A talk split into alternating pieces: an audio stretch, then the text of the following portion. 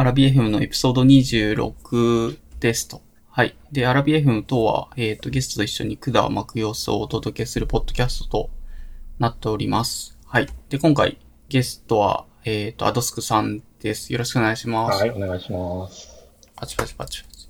えーっと、で、まあ、いきなりで 恐縮なんですけども、アドスクさんを、まあ、ご存知でない、えーっと、リスナーの人もいるかもしれないので、えーっと、アドスクさんはどういう方なのか、まあ、ツイッターでまあ、フォローしてない向けにアドスクさんって何やってる人なのかとか、どういうのに興味があるのかとかっていうのをちょろっと話してもらえればいいかな。はい、はい、はい。そうですね。うんなんか、何から話せばいいのかな。まあ、今は、なんか天気に関係するお仕事をしてるんですが、まあ、うん昔は結構、こう流れ流れいろいろ、まあ最初は、最初はっていうのも変だけど、もともとは高専とかで電気工はい学科とかいうところにいて、まあ電気工学を勉強してたんですよね。で、で、まあ、それはほどほどにしつつ、なんか、あの、ロボットコンテストとかあるじゃないですか。そういう、ああ、あります、あります。あれやってて、なんかロボット作ったりしてたんですね。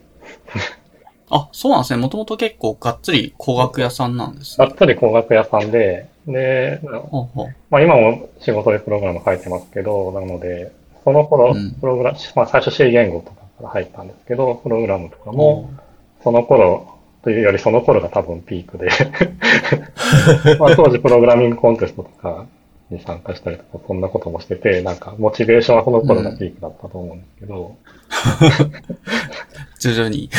まあなんか、まあ、時間がね。なんでだんだんまあ何でもちょっと秋っぽいところがあるのかなと思うんですけど、まあそれで興味が移っていって、で、まあ、な、何を血迷ったのか、ちょっと物理やりたいなと思って、まあ、高専卒業した後に物理学科に編入学して、うん。で、その後、まそれはあ、はい。大学3年からって感じですかね。3年次編入ですね。あ3年。編入学して、じゃあ、はい。うん、1年までは、えっ、と、特に物理専攻、まあ、でも大学生って1年生はそこまで物理物理、物理学科としても教養とかやってるだろうし。そううん。まあ、2年生でやる部分は、だから、大学の講義としては受けてない形なのかな。電磁気とか、ああ、まあ、力学あうん。熱力学もある程度やるのかな。なんかあんまり正確に知らないですけど。ああ、まあそんな感じじゃないですかね。3年生ぐらいから確か量子力学とか、まあ多分大学によって違うけど、まあそういうのが始まるんで。そうですよね。なので、うん。まあその1、2年生とかの部分はまあ適当に自力で補って、まあ3年生、4年生っていう感じですかね。えーそこでも急に、なんだろう、高専で全然違う物理から、工学から物理に移ってるんですけど、はいはい。なんかきっかけはあるんですか？急に物理やりたくなるもんなんですか？まあでももともと興味はあったんだと思いますね。ただ、うんまあ高専でも結構物理の授業あるし、うんうんまあ興味を持つきっかけって結構あると思うんですよ。まあだから、電気工学科にいればもちろん電気、電磁気学とか。やるわけで、なんはいか、マクスウェル方程式とか出てきてなんか面白くなるっていう、そういうきっかけは結構いろいろあったと思いますね。うん。まあ、マクセル方程式。電磁気は体系が、この古典の範囲は綺麗ですからね。方程式だけで。まあうん。まあ力学も当然やるしとかって、まあそういうのがあると、まあ興味持つきっかけっていうのはいろいろあったんだと思いますね。あと、高専にいた時のなんか物理の先生がまあ素粒子とかやってる人だったというのもまあちょっと影響あるかな。うん。まあそんな感じですかね。はい。で、まあ、まあそれでまあ物理やってたんですが、まあ、うんまあそれももうちょっと、まあ大学院とかい、まあ行ったんですが、まあもういいかなと思って、でもそれ長いっすよね。だって、大学学部で2年で、えっ、と、修士で2年で、さらに博士課程までアドスクさんは行かれ、一応行かれてはいますよね。まあ、うんプラス3年とかですから、まあ、7年ぐらいですけど、まあ、まあそうですね。なんか、これ勝手に自分の中のあれなんですけど、まあ、うん5年間ぐらいやるとなんか飽きちゃうみたいなのあるのかなって思って。ああ、サイクルサがイ。クルが、5年サイクルぐらいでなんかあるのかなっていうのはなんとなく思って。別にあ決して飽きたわけではないんだけど、まあ、まあもういいかなっていう感じになったんですよね。うん。で、まあ、おとなしく就職したという。はいはい。でまあ、就職するときに、まあ、どこ就職するっていう選択肢あると思うんですけど、うん。まあ、せっかくだから、ちょっとはなんか物理っぽいことに活かせるようなところがいいかな、みたいな意図もあっうん。て、まあ、そんなに興味がすごいあってってわけじゃないけど、まあ、天気の仕事でもするか、みたいな。うん。まあ、物理は物理だけど、まあ、多分、もともと、あの、博士とか修士でやられてた、まあ、理論物理ですよね、もともと。しかも多分、素粒子まあ、の方ですよね。はう。ん。からすると、ちょっと全然違う、かなり違う物理ではある。もうだいぶ違いますね。もう文化そうですね。実学とね、アカデミックはやっぱり離れてるところはある。結構、文化から何から結構違いますね。間違ってな、まあ中身も違うんですけど、うん、うんまあ、とはいえ、とはいえ、まあ学部のレベルのこととかは、まあ流用できる知識もいっぱいあるし、まあう、ん。うん。そうですね。まあなんなんでこのこの仕事したんですかね。わかんないけど。えーまあまあ、まつわる、一応物理にまつわってる仕事ではあって、そういうのは世の中でそんなに多くはないはずなのであの仕事で方程式解いたり、まあ、そう、プログラミングで数値計算したりする仕事は言うほど多くないから。そうですね。まあ、う。そうんいうのもあって、まあ結果的に今の仕事をしているって感じですかね。おまあ今は、で、まあそれで大体終わりなのかな。今は一応、数値計算。でも、それ、うん。入ってからも結構紆余曲折してますね。いきなり数値計算でスパコンの仕事、スパコンで数値計算する仕事はいきなりじゃないであ、すもう全然いきなりじゃなくて、うんまあ希望は1年目からしてましたけど、まあ全然行かせてくれなくて、うんはいえーっと、一番長くやってたのはもう台風関係の仕事ですかね。ああ、あれが一番長かったんそうでですすね。ね。6、5年。うんえーっと、まあ事実、5年、6年ぐらいですか。ああ、えやってえたので、結構長い。うんそれもだから飽きてくるぐらいの時期も。なるほど。じゃあ、台風の予測のなんか、あの、リリリリースというか発表みたいなのとかはやたら詳しかったのは、まあ仕事で携わってるから。そうですね。携わってたので、ある程度。うん。まあ結構いろんなことしてたんですけどね。まああの、うん。その、ドンピシャな技術開発だけじゃなくて、まあなんか、はい。なんなんていうんですか、まあ途上国向けの技術指導みたいなような仕ああ、それ確かに。あラオスあに行く話とラオスかもに行く、話とかまさにそれだったんですけど、結局行ってないんですけど。行く行く先。いや、本当に、行く行く詐欺なのは、あの、職場内の、あの、人も自分と一緒に怒ってて、なんでだよってうん、怒ってました。みんなで怒ってましなるほど。た。それは、そういうのもあって、結構、うん。まあ、いろんな仕事したかなと思いますね。あ、うんフィリピン、あ面白いですねフィリピンには本当に行きました。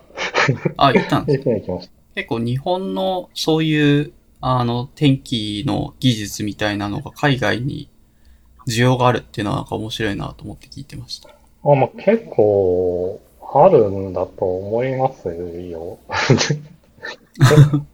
まあ、中国とか韓国もいらないと思うけど、う。うんん、やっぱり、うん、どう、どうや、現場のその予報する人の技術みたいなのもそうだし、まあ他の、まあレレーダーとかも結構あるんじゃないのかな。そのレーダー、気象レーダーってあの天気、あの雨雲の様子を見るレーダーとかあるんですけど、うん。あれも、実はその、ただレーダー設置したらすぐ使えるみたいなものでは全然なくて、品質管理とかかなり難しいんですよね。なんかノイズとかちゃんと除去して、その雨の情報だけちゃんと残すとか、あの、で、全国にレーダーいっぱい設置してますけど、その、そのレーダーの情報を合成して1枚の絵にするとかっていうのは結構ノウハウのいる技術で、ああ。そういうのは欲しいっていうのニーズはあるみたいですね。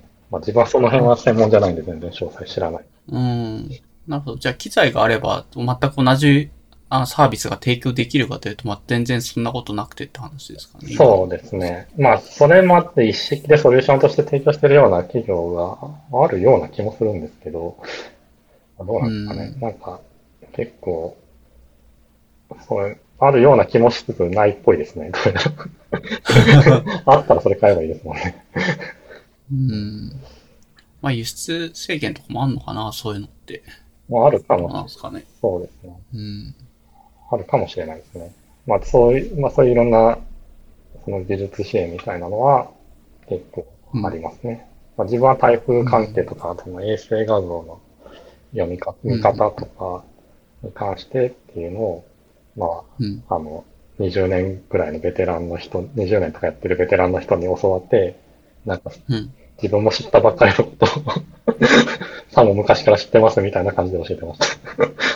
ああ。まあでも、ノウハウが、なんか言語化できてちゃんと伝えられるっていうのはいいいですね。なんか、20年くらいやって言語化してないとその人しかできなくなっちゃうみたいなこととかもあったりすると思うんですけど、そうではなかったって感じです。いやー、引き継げるぐらい。やっぱり引き継げてる人がもういなくなってきてるんじゃないかなって思いますね。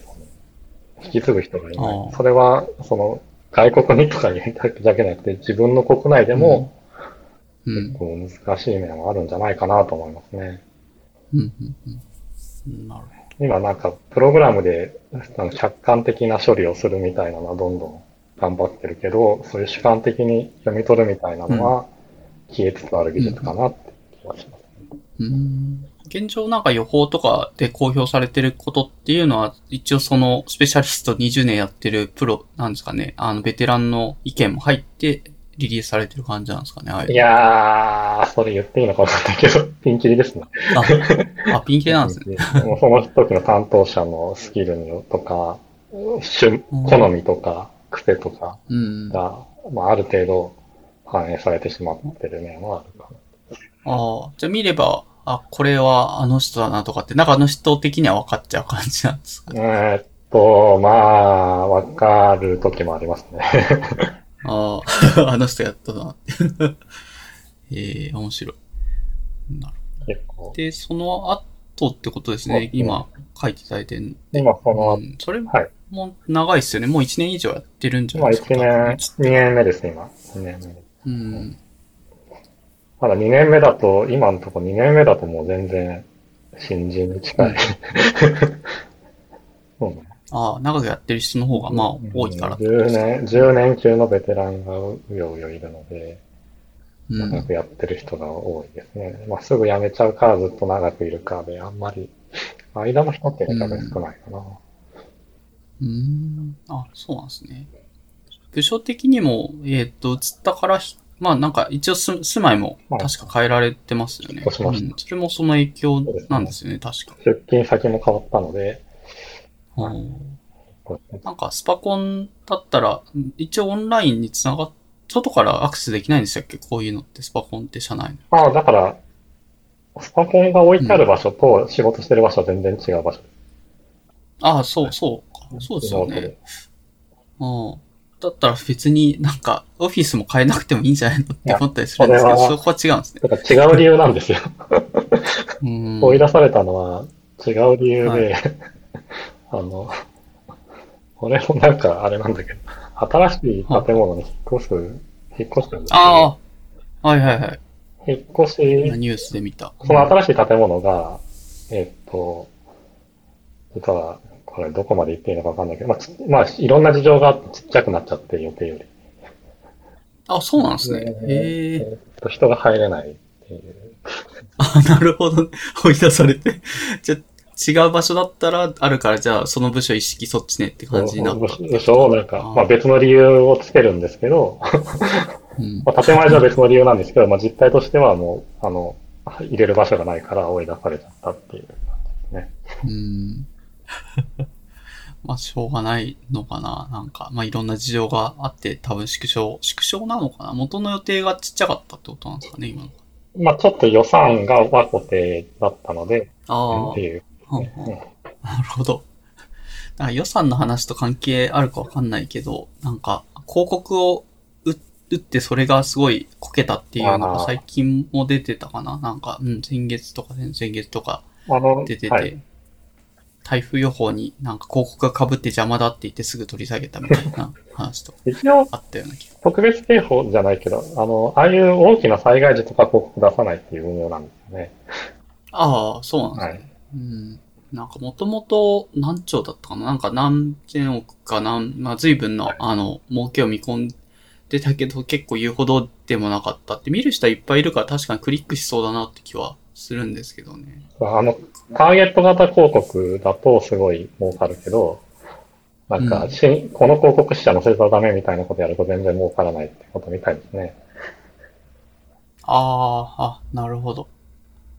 あの、ひどい、結構、なんですかね、あの、ひどいニュースの転用サイトとかだと、なんか、へ変なエロ広告みたいなのがいっぱい入ってきたりするけど、そういうのはさすがに出せないからっていうので断ってるとどうしても単価が、広告としても単価が下がっちゃうみたいな話そうですねかそういうのは、そういうのはダメっていう前提で、それでもいける、ターゲット型広告でいけるっていう想定で始めたんだけど、やってみたら全然ダメだった。みんなあんまり叩いてくれないって感じですかね。うんその、あの、まずい広告が出ちゃって、あの、あ中止に追い込まれちゃったっていう。その、まずい広告でも気にせず載せれば多分、その予定通りの収入が入ってくるんですけど。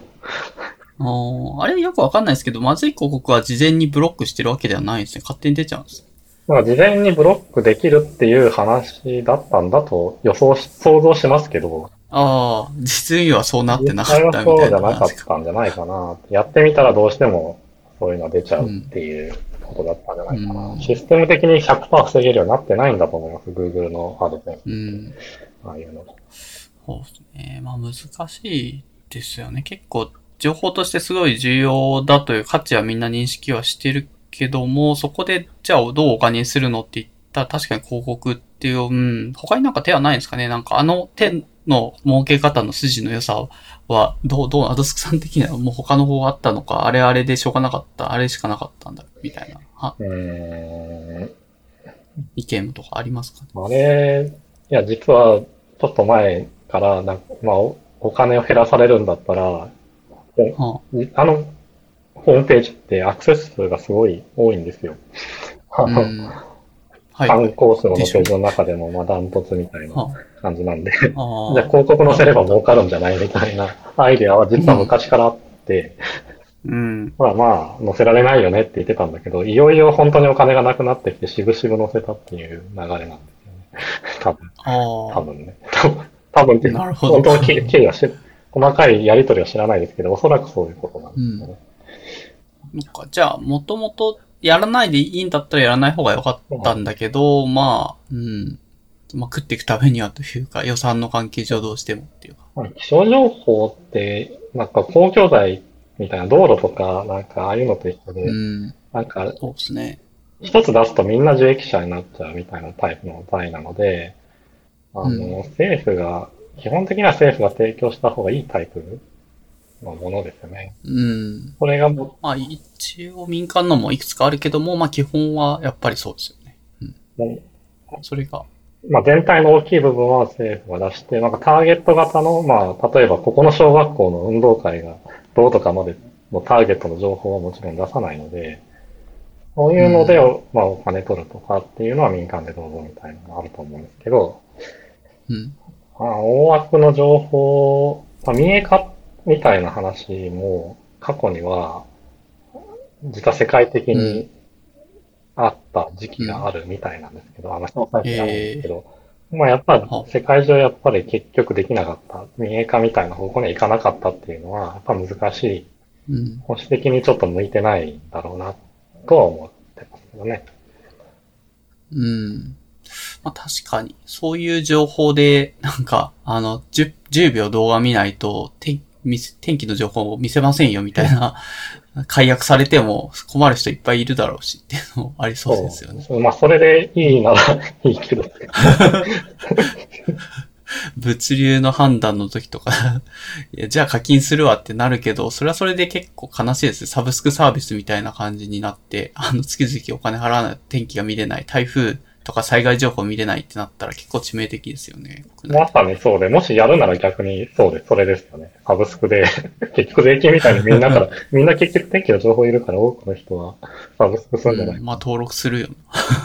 まあで、月100円も取れば、うん、まあ全然。全然余裕でいけるんで。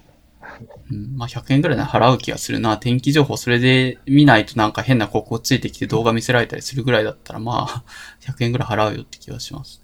まあっていうことなんで、まあで実際かかってる予算も一人ね、国民一人にならすと500円とか600円とかなんで、うん、うんまあ全然安い。ああ、僕も頑張ってこれ以上削ってどうすんだろうって 人ご、まあ、でも全部一律減らせっていう、こう、強い圧力が今政治的にあるので、減らされてるんですけど。そうなんですよね。だ結構いろんなところで、なんだっけ、あの、あ研究費とかもすごい削られてみたいな話も出てましたよね。あと半導体の 製造費用が他の国と比べて、こんなんで戦っていけるのみたいな話も確かニュースで流れてた気がしてに、日本の予算の付け方ってなんかちゃんと考えて決めてんのかってまあ、構造上的問題なんでしょうね。なんか、政府、首相レベルで上からつけろって言うと、多分超単位のお金がつけれるんだと思うんですけど、多分か、その観光庁の官僚がいくら必要だって訴えて頑張って予算取ろうとしても、まあ、今出てくるような小出しな額しか出せないっていうことになるんだろうなって思って。ますね。なるほど。すっごい厳しいんで。あの、そう、そう。お金をとにかく出さないことに関してはもうすごい厳しい。出したくない、出したくないって感じなんですまあ、財務省なのかな？なんだかんだ、そう、台所というか、なんだっけ？財務が、財布か。厳しいので、だからもう財務省が厳しすぎて事実上、その、国の政策に強い影響力を持ってしまってるよね。そうですね。なんかずっと停滞し続けてるのも財務省が一応一因としてあるんじゃないかって話もあって、そういうのを批判してる大学の先生とかも、な、なんで大学の先生がそういうことを批判しまくるのかは、まあ、研究費に関わってくるから なんだろう。まあ、それはね、利益、も利害関係者だから当然 批判するのは、まあ、理にかなってるんですけどうん。まあね、まあそこを突っ込むと、それだけで話が延々続いてしまう。ごめんごめん。えー、っと、まあ、今やられてるのが一応2年目に入って新人ではあるけども、やってることとしてはどうなんですかねがっつり中のなんか数値計算をゴリゴリやるところ、なんか C とかフォートランとかで動いてそうなところを書いたりしてるんですそれともなんか周りのインターフェースみたいなところとか、他のなんですかね、バッチツールみたいな作ってたりとかまあ、両方、両方。あ、両方やってる。まあ、あの、どっちかというとその側じゃなくて、側の部分は別の部署の人がやってて、別の部門の人がやってくれるので、まあ、バリバリ開発、なんかフォートランのコードいじる側を、今はいるって感じですかね。なるほど。なんですけど、まあ、じゃあ、うんそこにだけ集中してればいいほど環境が整備されてるかっていうとそこまでではないので、うん、ちょっと側のこともやらざるを得ないかなっていう。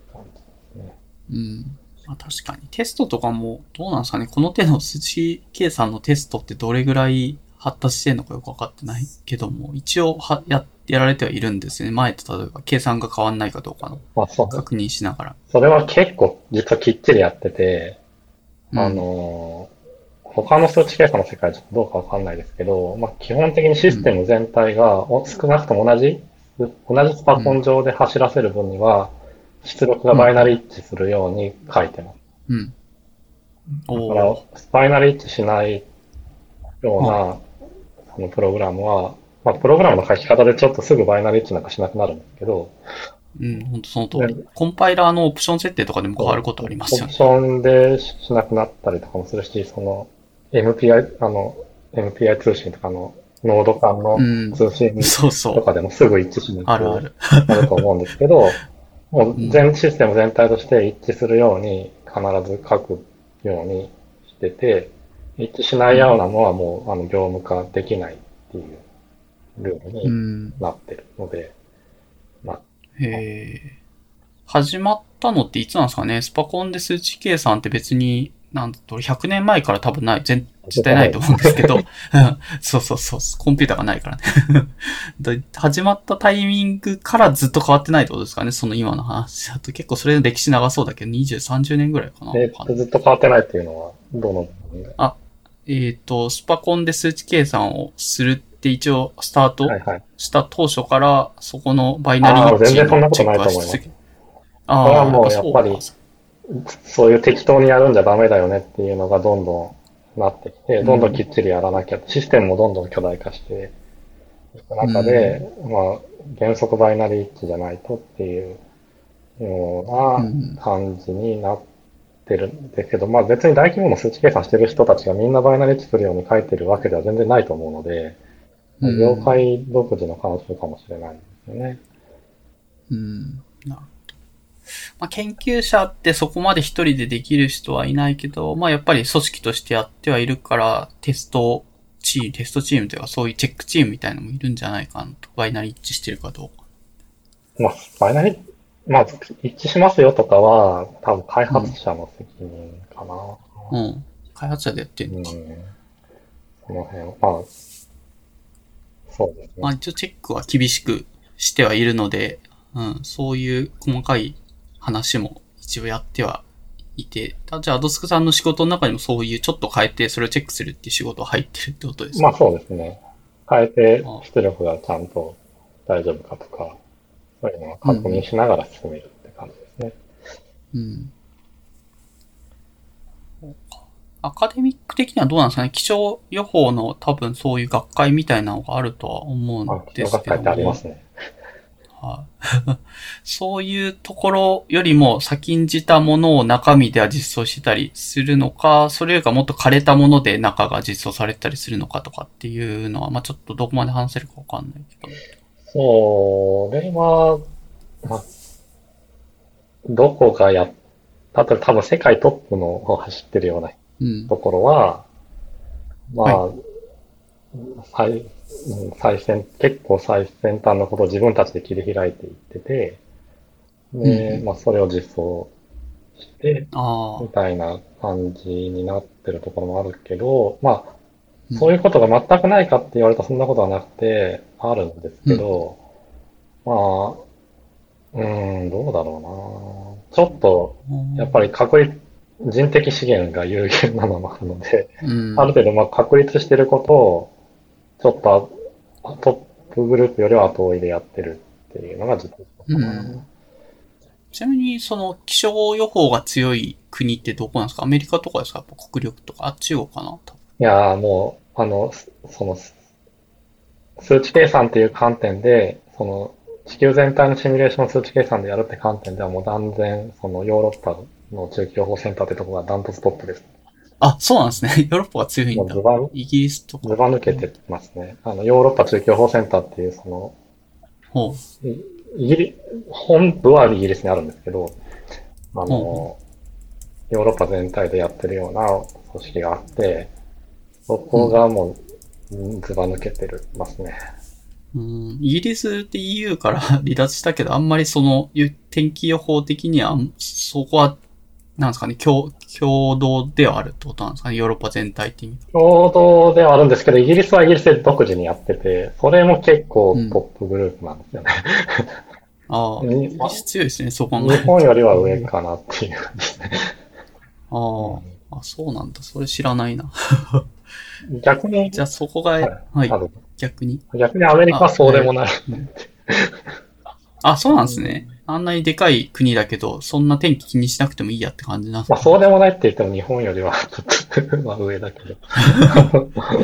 あのー、結構あれ国内にいくつも持ってて、うん、国内で争ってるみたいなところがあって、うん、軍隊が別にモデル持ってたりとかして、ああ、そうなんです、うん、なんかここ、どうなんだろうなまあ。アメリカ全体っていうなんか枠っていうよりかはアメリカの国以下で広いから、そのぶなんですかね、地域地域で分かれて州ごととかなのかなまあ、いや、いや、分かれてたいや、もちろん、その、国全体の一つのその、大きいところあるんですけど、うん。で、まあそこが、まあ一番多分アメリカの中ではいいんですけど、どうなんだろうな。必ずしもアメリカが、じゃあ、トップ走ってるかっていうとそうでもないですね。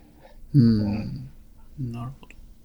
で、ヨーロッパ、なんですかね、ざっくりアメリカなのか、それともその間にまたもう違う国があったりするかって。いや、ヨーロッパ、アメリカ、ヨーロッパ、か、その、ヨーロッパの中京法センターっていうのがあって、そこがトップ走ってて、多分その下に、イギリスとか、うんアメリカとか、うん日本とかうん。が、まあ、第2位グループがいっぱいいるって感じかな。ああ、なるほど。2位グループは団子になってるって。で、2位グループの多分下の方に日本がいる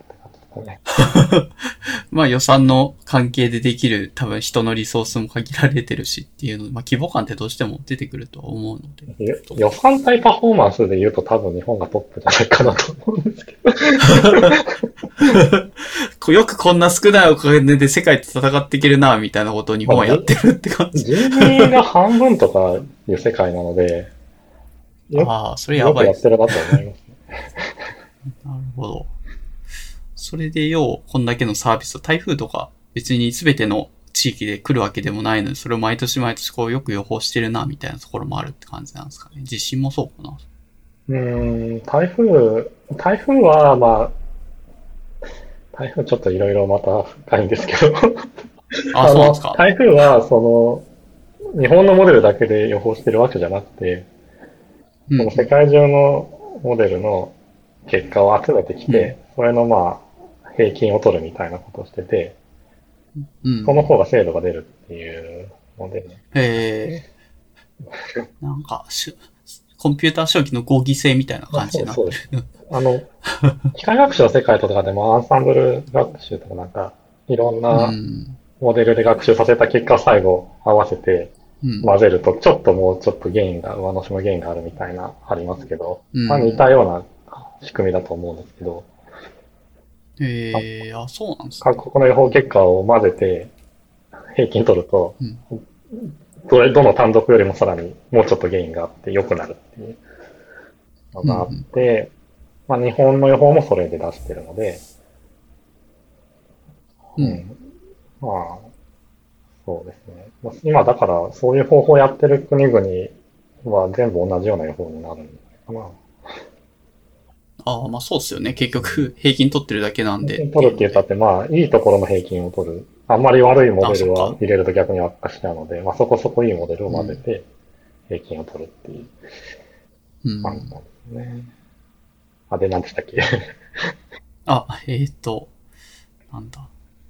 え、少ないお金でよくやってるなっていう話で、台風の予報とかは日本独自で、あんまり他の国って台風、ヨーロッパとか台風悩まされてるんですかね？ちょっといまいち世界規模でどういう気象現象があの強いのかとかって分かってないけど、日本は台風来るのは毎年来てるから日本が強いのかなって勝手に思ってたんですけど、そういうわけでもないって話ですね。まあ、えっと、まあ正直、台風予報はトップがアメリカかなって感じ。あ、アメリカなんですね。ああの、予報精度って意味ではもう単純比較できないんですけど、の同じところで予報してなくて、アメリカはあのうん自国の周りの予報してて、まあ日本は北西太平洋行ってこっち、日付変更線よりこっちの予報してるので、なんか、まあ、比較はで単きない。純比較はできないんですけど、実は、米軍が合同 JTWC っていう、ジョイント台風ワーニングセンターだっけ、なんか、そういうほ軍、米軍の機関として台風、世界中の台風全部予報してる機関があっへて、まあ、そこそこと、そこの日本の予報、そことの日本の予報は比較はできるんですよね。ほ で、あ、なるほど。えー、それ、その、そこの技術はまあ、そのアアメリカ本国に準じてると思うと、うん。まあちょっと前までは日本より明らかに良かったんですよね。うんまあ今はほぼ互角だと思うんですけど、あ、なるほど。日本もなんか追いついてきたって感じなんですかね。そういう意味だと最近。あ日本がその、自国のモデルだけじゃなくさっき言ったあの混ぜて使うっていうのをあ導入した時に一気に追いついたんですよね。あ、あ、なるほど。なんか、昔からやってたわけではないってことですね、そのこれは平均ちょっと、だからさっきのお金の話に戻るんですけど、うん。こんなの使うんだったら日本のモデルいらないんじゃないかっていう話になって予算削られかねないわけですよ。ああ、そっか。じゃあそういうお国のなんか予算確保の理由であんまり、本当はそれやった方が精度上がるんだろうなっていうのを取り入れづらかったみたいな背景があっててもやりづらい面はそういうのってあったりもしますけど、うーん、もったいない。はい。まあ、とはいえ、あの本当に命に関わる情報なんで、そんなのでうん悪いものを放置するっていうのも問題だし、うん国際競争っていうのがあるんですよね、台風予報って実は。あ、そうなんですね。中国コンテスト的な。中国がやるとか、韓国がやるとかあるんですけど、うん。あの、今、あの、世界気象機関っていうのがあってですね、WMO っていうんですけど、はい。そこから、なんか、その、この地域の予報はこの、あなたが代表してやってくださいねっていうのがあるんですよ。うん、うん。アメリカはまあ自国、アメリカの、まああれよ、大西洋うんとアトランティックオーシャンとまあ太平洋を担当してて、日本はその日付先行線からこっちの北西太平洋域っていう、まあ、北半球のエリアを担当してくださいね。うん。で、うんまあ、他のところは他のところで、インド洋はインドがとかってまああるんですけど、うん。それで、まあ日本はその結構広いエリアを担当してるんですよ。だから中国のああ、あ、そうなんですね。中国もカバーできる、韓国もカバーできるぐらい。フィリピンも韓国も。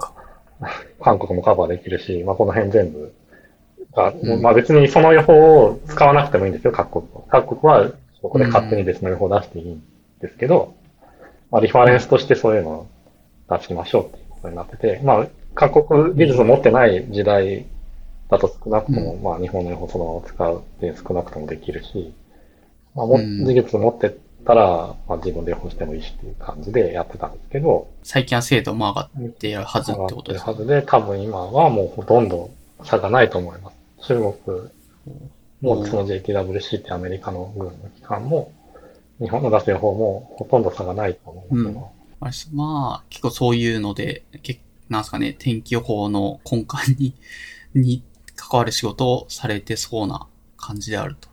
ところかな。うん。で、ただ、アドスクさんって別にその天気だけじゃなくて、多分 TL の中で見てる人はわかるけど、っていうので、違うテーマも、はいあの、話すテーマもあると思うので、そのトークテーマの方を、はいまあちょっと一応40分ぐらい多分話したんで、は移ってきますい、はい、移っていきましょう。はい。で書いていただいてるのが、どっちかな？多分みんな興味があるのは資産運用とか、そのファイファイヤーって最近の話なんですかねこれって。あの、早期退職みたいな話ですね。はいはいはいそうですね。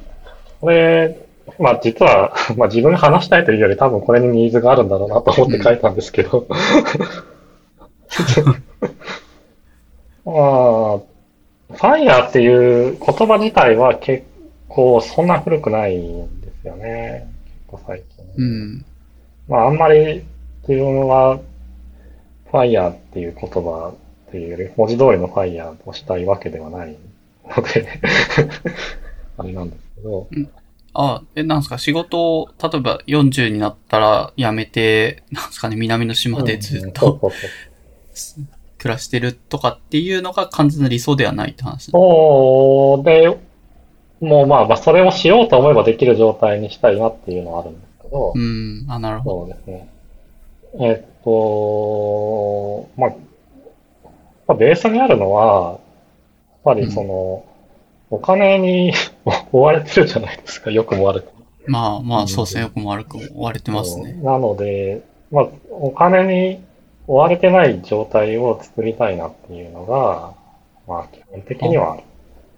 で、別に追われてなくなったらすぐ仕事辞めようと思ってるかっていうと、かまあ、必ずしもそうではないし、うん。辞められる状態を作るって、その辞められる状態で働いてるとか、まあそのまま続けてるとかっていう方が精神衛生はすごいいいでしょって、それは確かに全然違うよね。そうそう。まあ、そこ全然違うし、まあ、おお金に追われてなかったら違う仕事して、仕事するにしても違う仕事してるんじゃないかみたいなのもありますね。ああ、なるほど。確かにリスクというか別に自分としてやりたい仕事をやって、それがもしダメだったとしても別にお金はあるからいいやって感じになるしって感じ。そういう、今、なんか、まあ YouTuber とか定型例ですけど、その初期投資のいらない企業手段が結構増えてきてると思うので、うん。その、昔だったら起業するって言っても、なんか、うん。し資本資がない本。ある程度ないと、まあお店一つ作るのも、ね、大変じゃないですか。何百万って感じです。確かに。店はい借りる費用、店員のお金とかっていうの、あと原材料とかかな。はいまあ、最低でも多分持ち出し、自分の持ち出しが何百万とかあって、さらに借金して、とかいう世界だと思うんですけど、まあそうじゃない企業スタイルも結構今は増えてきてるのかなと思ってて、特にオンラインの手段を使う。なんうか、ん。なんかスマホアプリ一つで起業してる人もいるし、うん。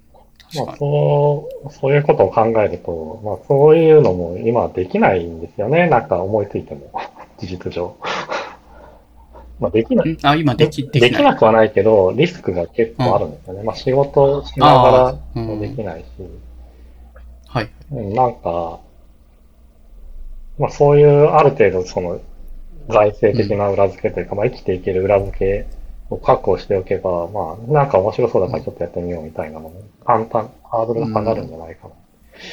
まあ、確かに1年仕事を一旦ストップして、えっ、と、そう開発に注力したいとかっていうのも、まあお金があるから最悪どうにかなるでしょうっていう状態にしておけば、踏み込めるというか、踏み出せるって感そうですじですよね。まあ、で、まあ、そんなの、まあ、言ってたら何もできないじゃないかとか、なんか、あの、そんなの関係ないって言って突っ走れる人は、それはそれで全然、そういう人はそんいいいいし尊敬してるんですけど、どっちかというと、あの、うん、生存バイアスだよね、そういう自話。分バイアスで、まあ、自分はそう、そういうリスクをボーンって終えるタイプではまあないなって思ってて、うん。なので、まあ、ある程度、裏打ちが、まあ、最少なくとも最低限入れていける、こう、裏打うんち。が欲しいし、はいって。いうのが、まあ、一つの観。まあ、ファイヤー的な意味での資産形成したいって思ってる観点は、それが一つの理由ですかね。うん。なので、まあ、もう、とにかく今すぐ仕事を辞めたい、もう辛いんだとかっていう人とはちょっとモチベーションが一番違うかなと思う。まあ仕事が別に嫌だからってわけじゃなくてっていう。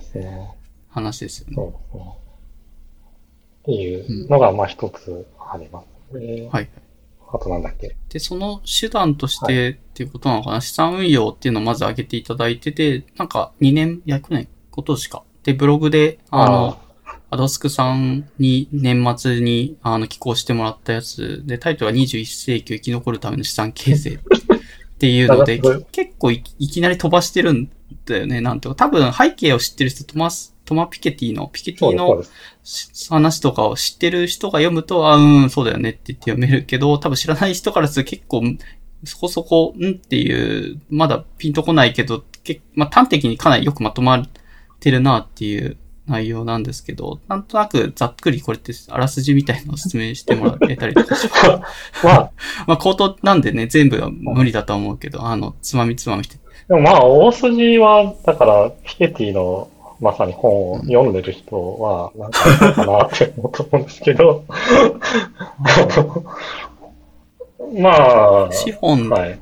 と自分、自分で働くのと資本が資本を生むのと、とかでっていう話なんですかね、最初に書いてあるのって。資本は資本を生む成長率の方が高いので、っていうのが、まあ、あるじゃないですか。まあ、あ、それ、まあはいもちろんあの本自体に批判もあって、違う。うんデータで見たらそんなことないよみたいな批判もあるんですけど、あうんと、まあ別にピケティのあの本だけじゃなくて、あの、なんだっけな、タイトルパッと出てこないけど、あの、格差、格差が、人類の歴史上の格差をなんか論じた本が、有名な本なんだっけ。ちょっとパッとタイトル出てこないけど、あ、もう後で、うあの、送て、ってもらえれば、はい。えっと、基本的には、まあ、ほ、多分今後、まあ、世界大、第三次世界大戦みたいなのがなければ、ずっとうん。資本をストックしている人としてない人の格差って無限に拡大し続けるので、と思われるっていうのは、まあ、歴史的にもそうだし、まあ、ピケティみたいな研究のからもそうっていうのが実態としてあって、じゃあ、まあ、うんまあ、昔の人は、だからってどうしようもなかったんですけど、まあ、現代人は、うん。あの、一個人が1万円でも、あの、米国にと株、米国株全体に投資するみたいなのができちゃうので、うん。そういう、そういうルートでちゃんと資産形成しするっていうのをしないと、逆に、うん。まあ、しなまあ、別に、いしなくてもいい、いいんじゃいいんですけど、した、まあいいけど、リスクを、なんですかね、取ることになっちゃう。片足打法になっちゃうから、ちゃんと利益が、資産が資産、資本が資本を生むっていう方の成長も使いたいんだったら、そっちの方にも投資をしていくのが最低限リスクを減らす一つの道にはなり、なりそうだよって話です、ね。まあそうですね。まあ、控え、そのはありがとうございます。綺麗にまとめていただいて。はい。まあ、まあそういうことですよね。まあ、その、全然資産形成しないっていうのは、まあ結構ハイリスクな状況になりつつあるなって思ってて、うん。まあ、その流れ、もちろんその流れが変われば変わったでいいんですけど、変わる要素があんまないんですね。うん。まあさっき言った戦争、なんか良くも悪くも戦争が起こるとみんな平等になるみたいな話があったりするけど、まあやっぱり、どうなんですかね。なんか借金が帳消しされたりするんですかね。例えば、まあ人がやっぱ死ぬからっていうのもあるのかな。何なんだろうな。戦争でなんで平等にな戦る争はだからその富裕層というか持ってる側の人が失、資本、あの資産を失うので平等化する。あ、なるほど。まあない人は貧しい人は貧しいまま。貧しい人は貧しいままで、別に貧しい人がその 豊かになるって意味の平等化が起きるわけではないですよね。系ではない。うんし資本家の資本が、まあ削られ、戦争によってなくなるから、まあ確かにね、家とかいっぱい持ってる人は戦争でね、壊されちゃったら誰も保証してくれないとかってなりますよね、多分、戦争直後とか。まあ持ってる人は失うものも多いので、だから、まあ確かに、だから逆にし資産運用して資産をいっぱい持つと、その戦争とかあった時に失うものも確かに大きくなるんですけど、うん。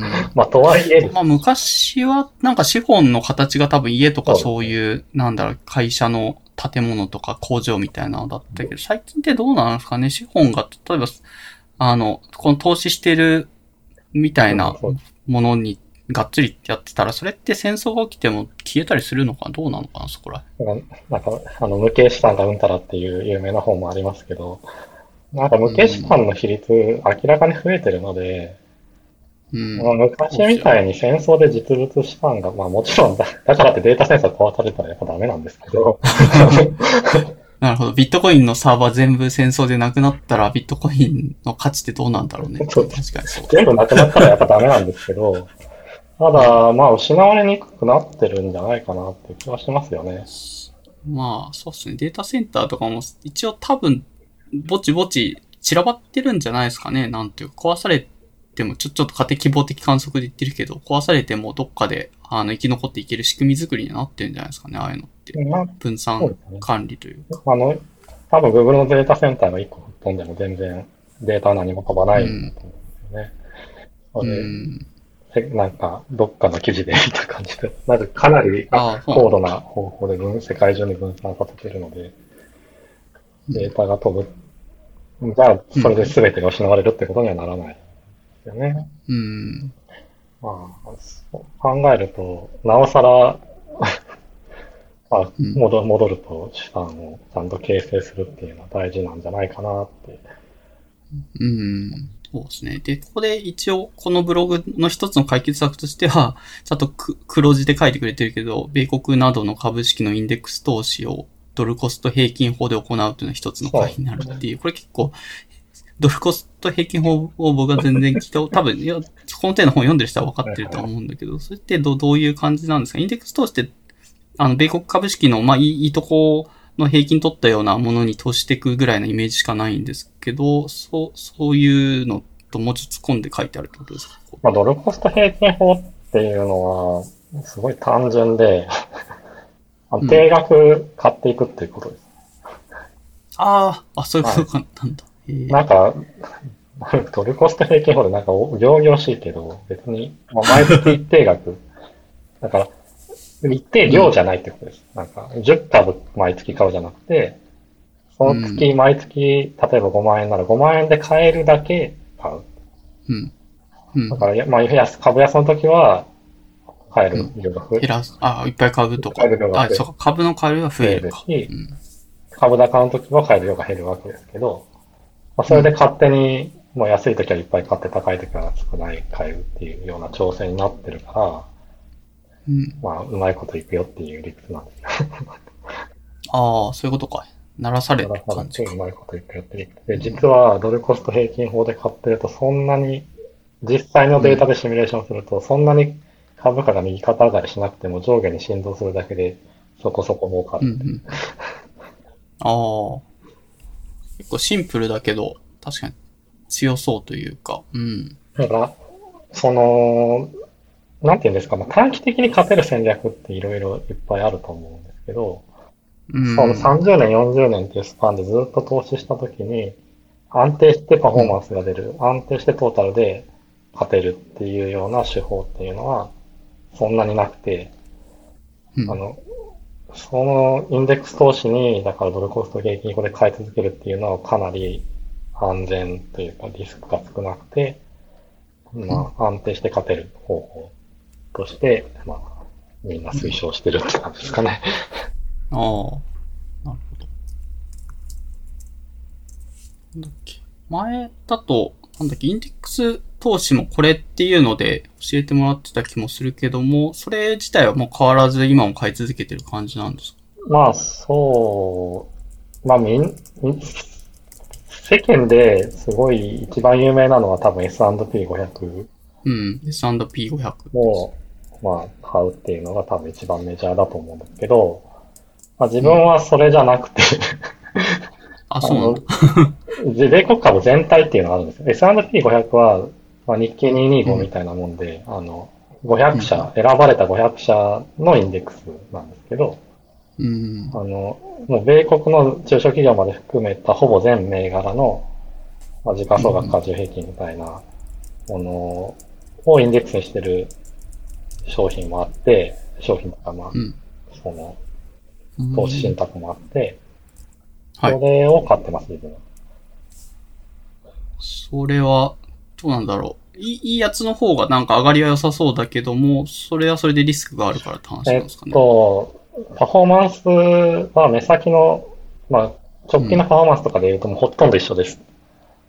あ、そうなんですね。あんまり変わんない。ほとんど一緒なんですけど、えっと、まあ、細かいことはなんか、そういう投資系の本とかに書いてるんですが、まあ、中小企業の方が、期待パフォーマンスはちょっと大企業より高いみたいな話がちょっとあって、うん、うん、うん。えっと、S&P500 って大企業ばっかりなので、そうですね。Facebook とか、なんですかね。最近だとテスラとかかな。テスラが今、組み入れられましたけど、うん。その、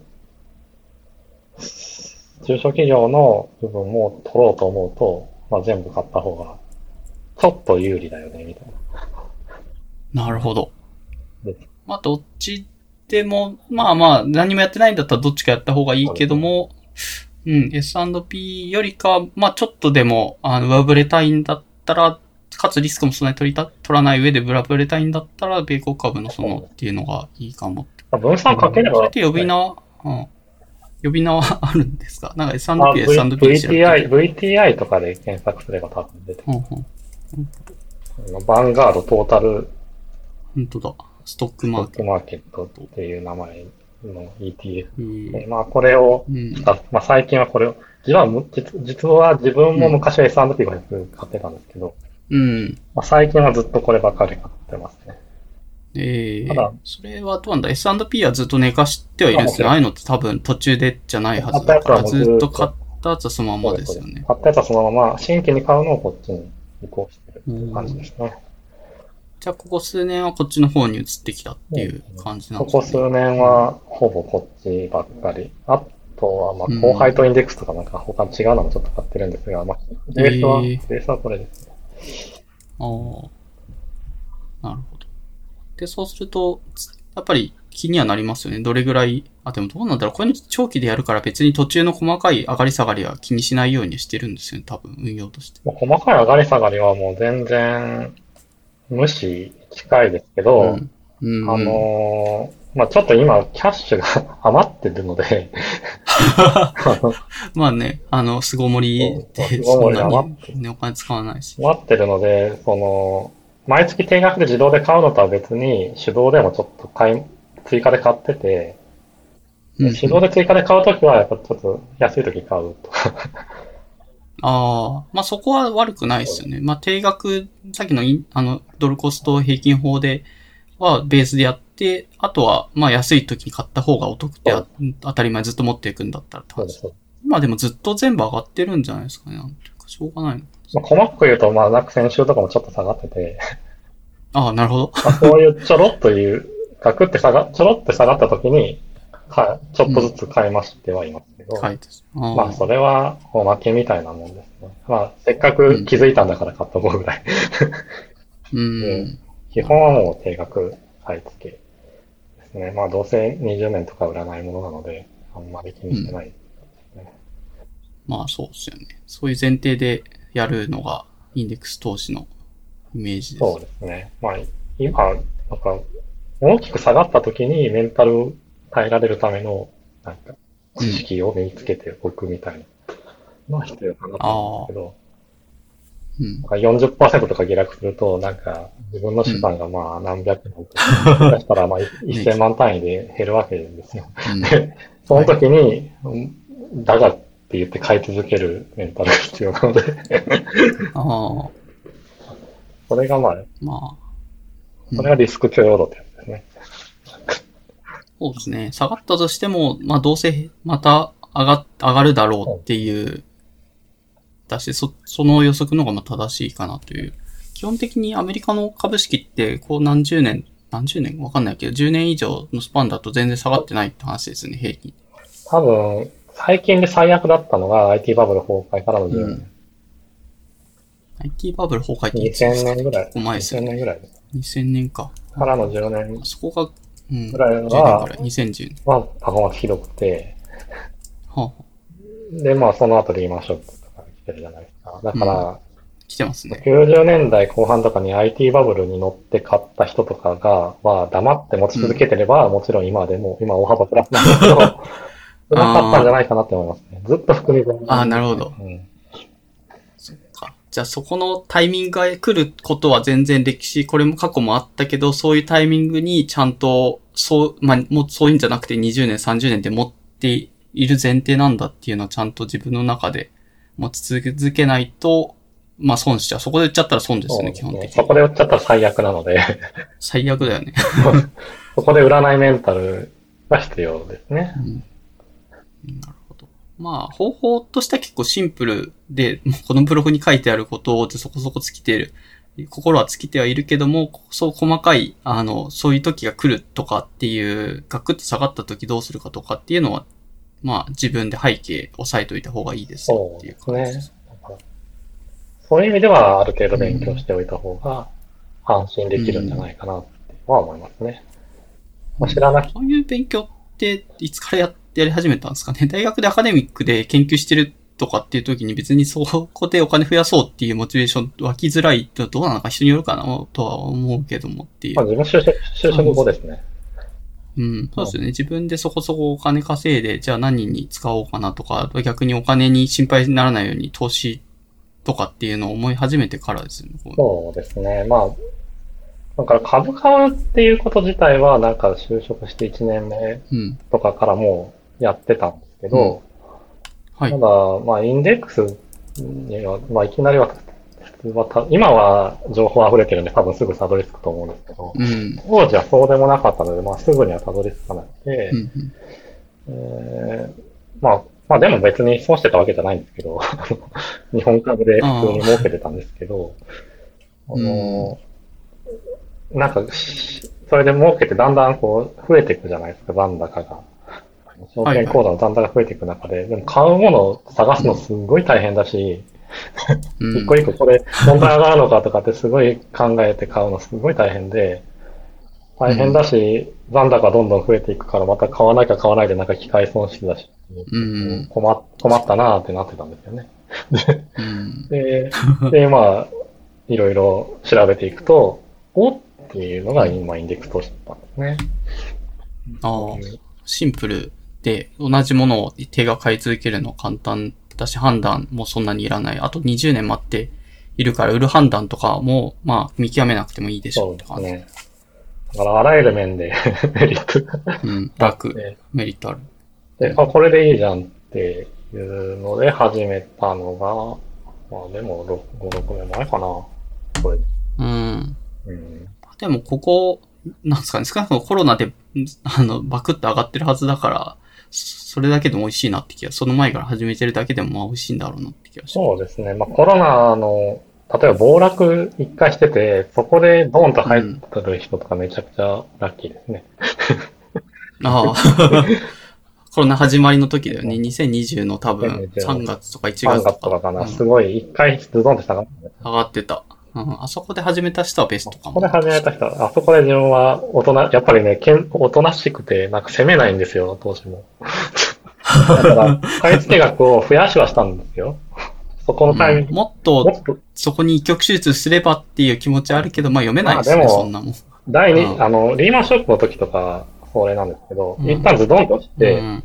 しばらく昇降でちょっと上がって、また第2波もう一回ズドンっていうのが、うん。第2波、第3波みたいなのがあって、うん。どこで終わりかわかんないので、わかんないですね。あれが本当に最後だ、あの一回でドンって落ちて終わりだったって今はなら言えるけど、まあ、多う分ん、そう。多分ね、あの当時、あの、アダスクさんのツイート見てた感じだと、ど第2波来るって、なんとなく言ってて、それは多分リーマンショックのそういうのを見てたから、あのコメントしてたんだと思うんだけど、あ意外とでも、あ1回だけでスッと上がってったなとそうなんです。思って、うん。まあそういう意味では予想外したんですけど、まあ、あ、まあ全然、うん。それはある、ある話だし、2回目来る可能性も全然あったと思いますよ。まあ外しはしたけど、まあ1回目で、まあある程度分かってますからね。うん。まあなので、別に儲けはもう、儲かったは儲かったので、まあ、はい。まあまあよしとしましょう。もう100点狙うのはまあ難しいので。うん。難しいですからね。まあ、そこはちゃんと、まあ、基本は定額でコツコツっていうのが、あの、ベースなんで、それをやってれば、まあ、とりあえずは良いという話でいいか。思ってます。はあ、まあ、シンプルで分かりやすいから、別に、ポッドキャスト聞いてる人も気楽に始めるといいのかなって気がまあ、あの気楽に始めていただくのがいいんじゃないか。あの、別に月、なんか、いきなり大きい額で始めなくても、なんか月1万円とか、でも全然いいと思うんですけど、まあそうですね。ニーサ枠とか使うと、まあもちろんアドスクさんはそれは最低限全部使った上でさらにやってるんだとは思うんですけど、うん、うん。まあやどうせやるなら、まあ税、け減税にはなりますよね、ああいうのって。運用費用が多分ゼロになるはず。まあ積み立て、多くの人は積み立て NISA がいいんだろうなって思います。うん。30年間、まあ結構そんなに額は大きくないけど、月何万と3万とか4万とかかな。まあそんなもんでやっていく、スタートするのがいいのかな。そうですね。積み立て NISA だと月3万3000円とかぐらいでしたっけ、うんまあなんか、それぐらい、うん、確かそんなもんで。期間は長いんでしたっけ？積み立てじゃない方はなんか短かったような。5年とかだっけ ?10 年とかで。NISA は5年なんですけど、積み立て NISA20 年かな？非課税期間。ああ、なので、それはな、まあインデックス投資向きって感じです。そうですね。積み立て NISA の方が、20年、前、うん1年1年の枠は40万円と少ないですけど、まあ20年枠があるので、トータルの枠は600万大体一緒なんですよね。はい。まあ、うん。アダスクさんはちなみにじゃあもうその枠は使い切ってどっちやってるんですか？ニーサ枠じゃなくていや、自分はに NISA 枠使い切ってさらに買ってますけど。あ、ですよね。それってでも短いじゃないですか、5年とかはいはい、確か。で、それはどうするんですかっていう、なんかそれもなんか方法があった気がするんで。これ、ロードオーバーっていう制度があって、あ、そうそう、ロールオーバー。そうそうそう。あの、増えてても、増えてるものそのままうん。次のまうん5年間に引き継げるんですよ。うん。だから、うんでだから120万円が例えば200万円になってても、200万円のままロールオーバーできちゃうんですよ、全部。うん。そうすると、非課税枠が実質200万円に増えたようなもんで、ああ、なるほど。それを5年ごとにやっていっで、20年とかにすると、まあ、どんどん増えていったものでロールオーバーしてきてる。そうですね。だから増えたものをロールオーバーし続けるっていう計画。うん。ロールオーバーがいつまでできるかわかんないですけど、まあ少なくとも、まあそうですね。途中で、例えばがっつりお金が必要に家買いたいとかっていう話にもしなったとかしたとしたらってことですかね。そういうね。ロールオーバー一旦崩し、できなくて崩してとか。いや、あの制度自体がなくなっちゃう可能性がある。うんああ、なるほどね。そそっちか積。み立て NISA は多分長く残るんですけど、NISA は制度がだんだん変わっていってて、うん。あの、ロールオーバーは残る、まだ残ってるんですけど、ロールオーバーも将来どうなるかわかんないので、なんか長期で5年ごとにコツコツやっていく運用で20年やる前提でやってた人がロールオーバー途中なくなっちゃったら、多分課税枠が増えてって、なんかいっぱい持ってたらその分課税されちゃう運用、運用だっけ？うん、課税されちゃうとかってなったら、ちょっとめんどくさいかもって感じですか？まあ、まあそうなんですけど、まあとはいえ、うん。まあ課税枠に戻った時に、だから増えてる部分に関する非課税は確定するので、うん。まあ、その損するわけじゃないですけどね。まあ損はしないけどまあお得なのが減っちゃうそうですねからお得度合いがちょっと下がる。下がるって感じ。なるほど。まあ、や、やる、やる前提で、まず考えといた方が、まあ、資産運用、まあ、早期退職ファイヤーを 目指すんであれば。ちなみに、アダスクさんは何歳ぐらいでファイヤーをしたいみたいな、ファイヤーできる状態に持ってきたいみたいな。まあ、ちょっと、後の話と関係あるかもしれないですけど、あの、独身の時は、まあ、よ40代でまあいけるかなと思ってたんですけど、ちょっと同じ時期は厳しいかなと思ってて、うん。でも50ぐらいではいけるかなと思って。うん、うん、うん。おーなるほど。はい。結構ちゃんと考えて。まあ、50歳ぐらいの頃には多分辞めれる状態になるんじゃないかな。辞めれる、まあ、結構余裕で辞めれる状態になるんですよ。思ってます。で、その状態になったらさっき言ってたように自分でやりたい、なんか企業みたいなの、もしポッと思いついたらなんかアプリでも開発して何かとかって、まあその、と、その時期に何が流行ってるかちょっとわかんないけども、アプリがもうなくなってる可能性もあるし、まあそういうのを、20はい年、そうですね。30まあさはいその時にその時やりたいと思ったことをその時やればいいと思うんですけど、まあ、うんまあまあ別に今流行ってることも別にお収益化さえしなければまあやっていいわけなので、まあうん収益化しない範囲では別に何やってもいいかなと思いつつ、そうですね。まあそ、その時はまあその時やりたいと思ったことやるんでしょうね。まあ5年おきぐらいに変わるんで。うん、うんあいい いいと思います。はい。まあ、ちょっとそんな感じ、ちょっと資産運用の話をしていただいたと。で、あともう一個テーマで、えっと、PC 界の技術動向って結構、あの、ざっく、まあ、その中でも書いてくれたのは HPC 関連が気になってるっていう。ですね。それは多分お仕事関係でってことですかねね。仕事上 HPC 関係、HPC 関係、昔からまあ普通の人よりは興味あったと思うんですけど、うなんかん。もう直にちょっと影響を受けるようになっちゃったので、結構よく見るように、前よりよく見るようになったし、なりましたね。うん最近って流行りってあるんですか？あんま、僕最近そこら辺から若干、あの、離れちゃってるから、あんま HPC 関係って何か動向あるのかなって、日本でも作って、もうリリースされたんでしたっけ ?K の次のやつって。あ富岳はなんだっけ？富岳かはい、。リリースされたし、自分も使ってますね。ああ、そうなんだ。あれってどこにあるんですか ?K は確か神戸とか。同じ場所です。あ、同じ場所にあるんですね同じ場所に設置して。うんうんおーどうですか、富岳。最近だとコロナのなんか流体のね、あの、療養、なんですかね、予測、感染予測に使ってるけど、本当にちゃんと使えてんのかっていう意味あんの？っていうようなコメントがつきながら、うん、っていう感じなんで。まあ使いにくくは、意外と使いにくくないけど、う。うんーん、まあ性能は現状まだですね。ふ富岳のアーキテクチャって中身どうなってるんですかね？なんか中、中は GPU なのか？CPU が大量に入あれってるも完全に CPU だけのコアになの中あ、で、あ CPU だけなんだ。CPU だけでも、その GPU 混在機に近いような性能が出るように頑張ってあーる。へえその、シムドだっけ SIMD みたいな、もうあの、いっぱい積んで、うん。まあ、うん。性能が出るようになってるっていう感じが、えー、今流行りはどっちなんですかね？なんか前スパコンを作った時は結構 GPU のスパコンが多いんだなと思って見てた気も。今もうアメリカの、例えばアメリカのスパコンの、トップエンドのスパコンの計画とかって全部 GPU 混在機ですね。ああ、やっぱそうなんですだから富岳だけちょっと特別ですね。それはそういうコンセプトで作ったって感じなんですか、そうらしいですね。使いやすいようにっていうのを、うんはい、ユーザーフレンドリーに、経営の時に結構使いにくいって批判があったらしい。ああ。なんかスパコンの使いやすさってな、なんなんですかね？ライブラリ入れやすい。いや、でもそれは入る。いや、そういうわけで動くかどうかって感じなのか。なんなんまあ、ですか？ねすいません。なんかかどうかがあまずあるんじゃないですか。あ、そうですね。コンパイル通らないとか、うんなんかこれ、うん。なんか聞きますよね。スパコンだと動、動かなくなるみたいな。動くかどうかが、デバッグ大変。そうですね。んデバッグ、なんか K はデバッグしづらいかったっていう話は聞きます。自分は直接触ったことないんでわかんないですけど。うん。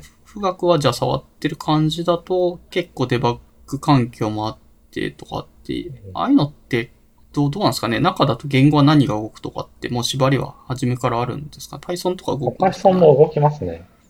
あ、動くんだ。へえ。Python 動くけど、まあ自分は使わないですけど。うん。まあね、Python あんまね、使ってまあも。TensorFlow とか動くんで。あ、そうなんですね。らディープラーニングみたいなタスクもできるようになってるんですようん。うん。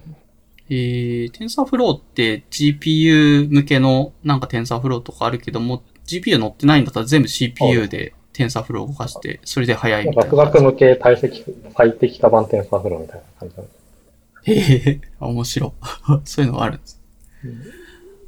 まあ、だから、結構ディープラーニング的なタスクも早いですね。そこそこ早いらしい。記事とか見てると、自分で恥じらせたわけじゃないんでわかんないけど。ああ、まあ仕事だと多分どうしてもこの目的にこれを動かすっていうのはあるとは思うんで、うんなんか趣味のプログラ趣味のになってはできない。ディープラーニングの仕事してるわけではないから、うん直接は触ってないですけど。なんかまあ、うんそれは結構、何でもそこそこ性能が出るっていう、フラットなアーキテクチャで使いやすいっていうのを狙って作ったみたいですね。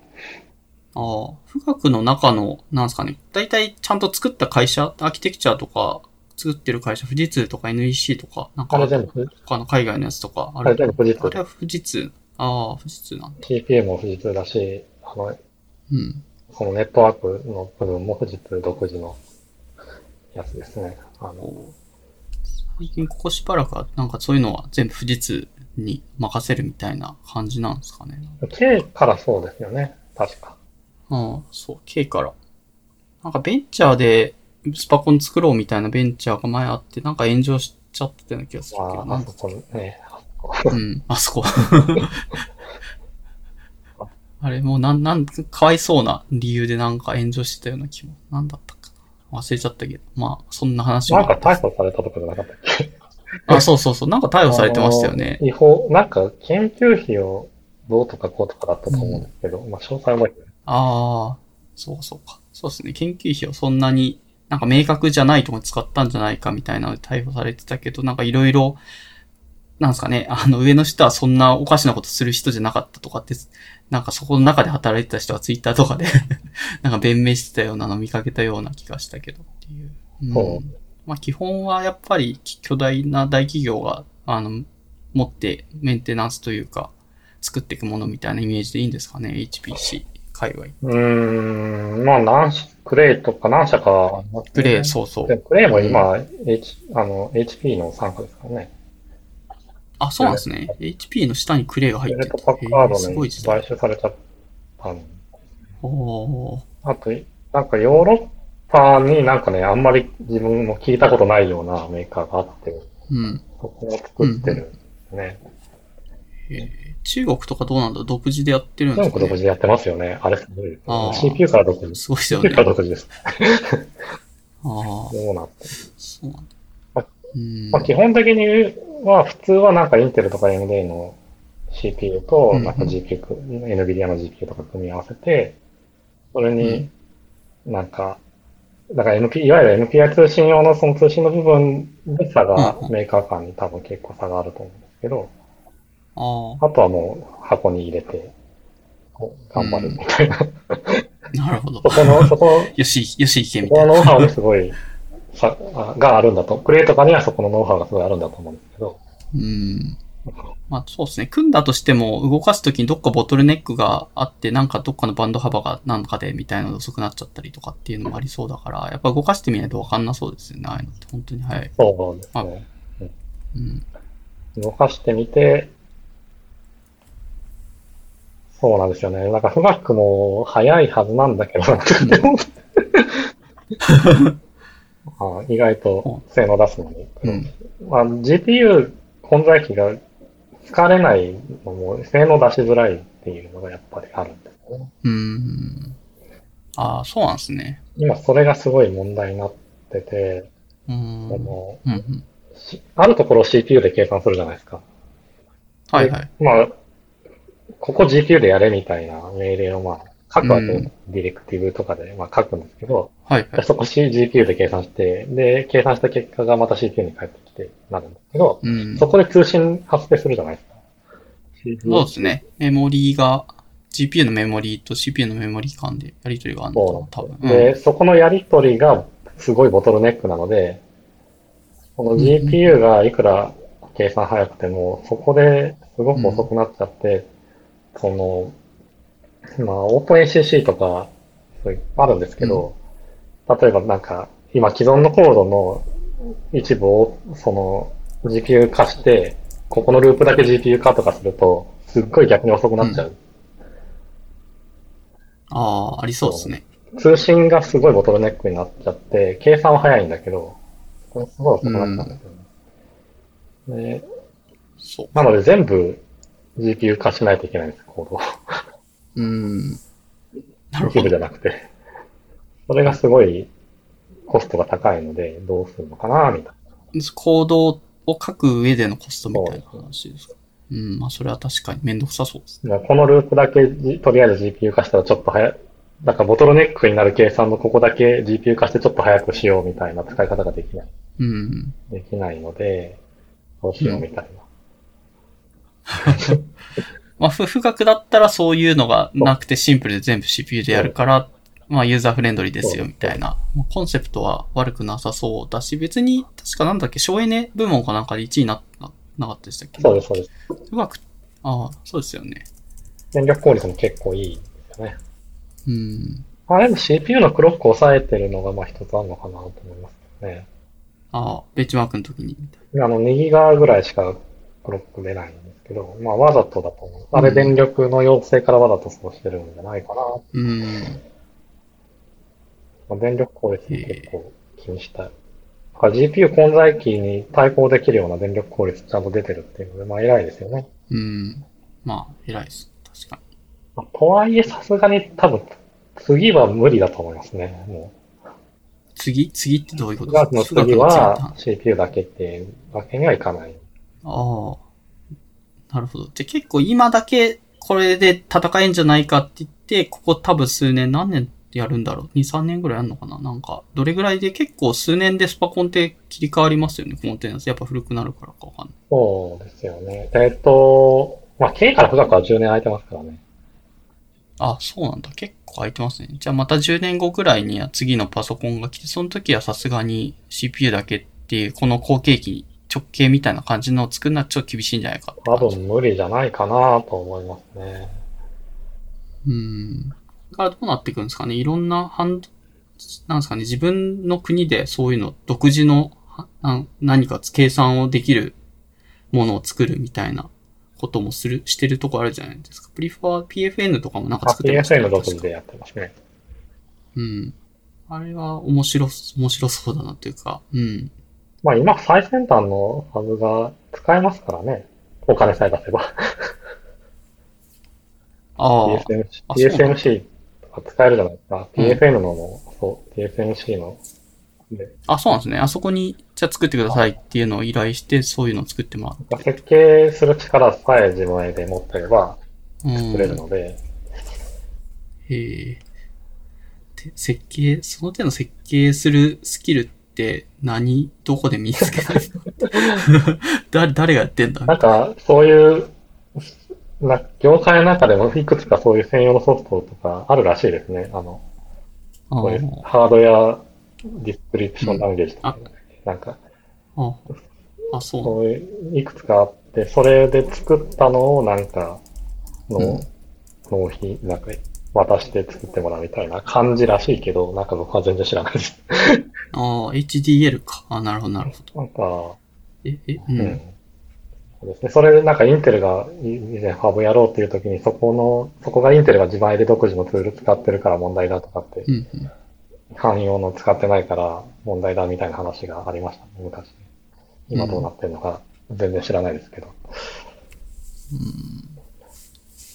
まあ、まあ楽しみですね。結構低レイヤー会話が盛り上がってきてるなって気があったけど、いろんなハードが出てくるとね、それはそれで低レイヤー書かなきゃいけない機会って増えてくるとは思うから。そうもしかしたら、だから、我々も なんか比較、割と低レイヤーのハードのに近いところで、書かないといけない日が来るかもしれないなって。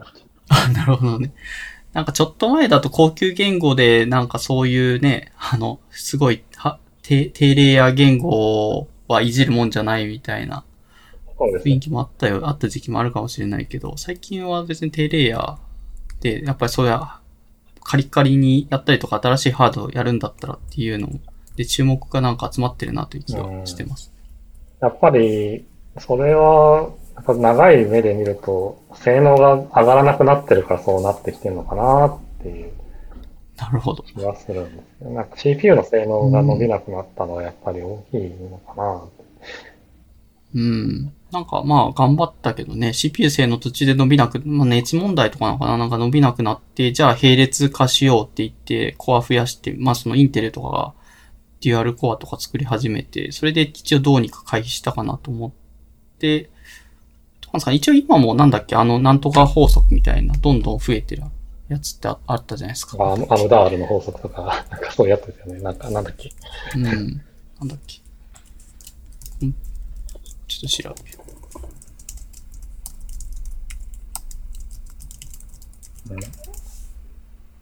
あ、ムーアの法則だ。あ、ムーアの法則は、まだ成立してますね。あの、まあ、成立してる。んどんどん厳しくなってるけ半ど。導体の集積度っていう意味では成立してるけど、だから、なんかうんムーアの法則っていろんなバリエーションがあって、性能って意味ではもう成立しなくなってきてるのかなって。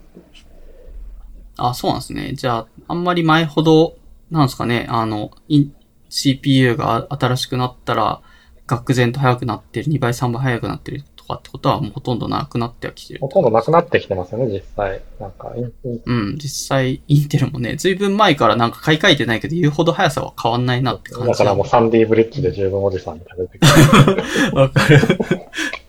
自分 PC 組んだ時サンディブリッジ乗ってますもん、今のファイルサーバー。あ自分今メイン、メインの PC がサンディブリッジ乗ってますよ、まだ。サンディブリッジ？ああ。Windows 11にはでもあれで対応できなくあ、ないですか？絶対はできないです。だから、さすがに、あ、さそうですよね。すがに、うん。もう一回だけ自作パソコン作ろうかなって思ってます、今。あライゼンで。あ。まあ、ライゼンですね、今。全然コスパがいいですもんね、ライゼン。ライゼンの、その、キャッシュ、キャッシュを、その、垂直に積層したやつが多分、うんもうすぐ出るので、へそれえ。を買おうかな。そうライライゼンいくつだ？次のバージョン。ライゼン。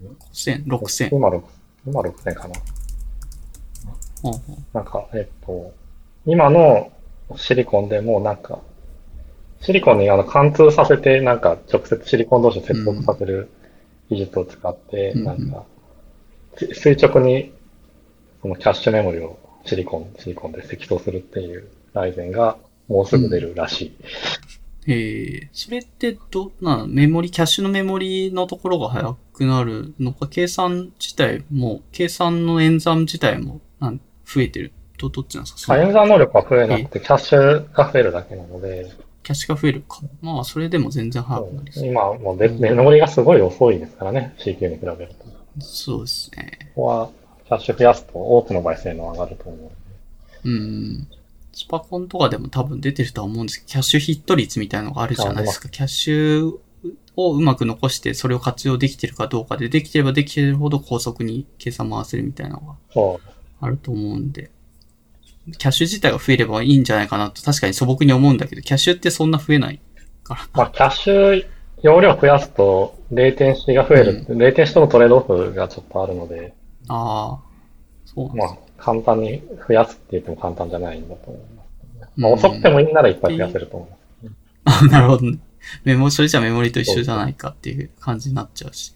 ちゃんと早い上でキャッシュを増やすっていうのが、次の技術、あライゼンのやつに乗るかもしれないって話なんですかね、今。まあ、ライゼンのやつはそうですね。まあ、外付けキャッシュよりは全然、その電力効率がいい形で、結びつける、れるので、まあ、効率いいんじゃないかなと予想してますけど。なるほど。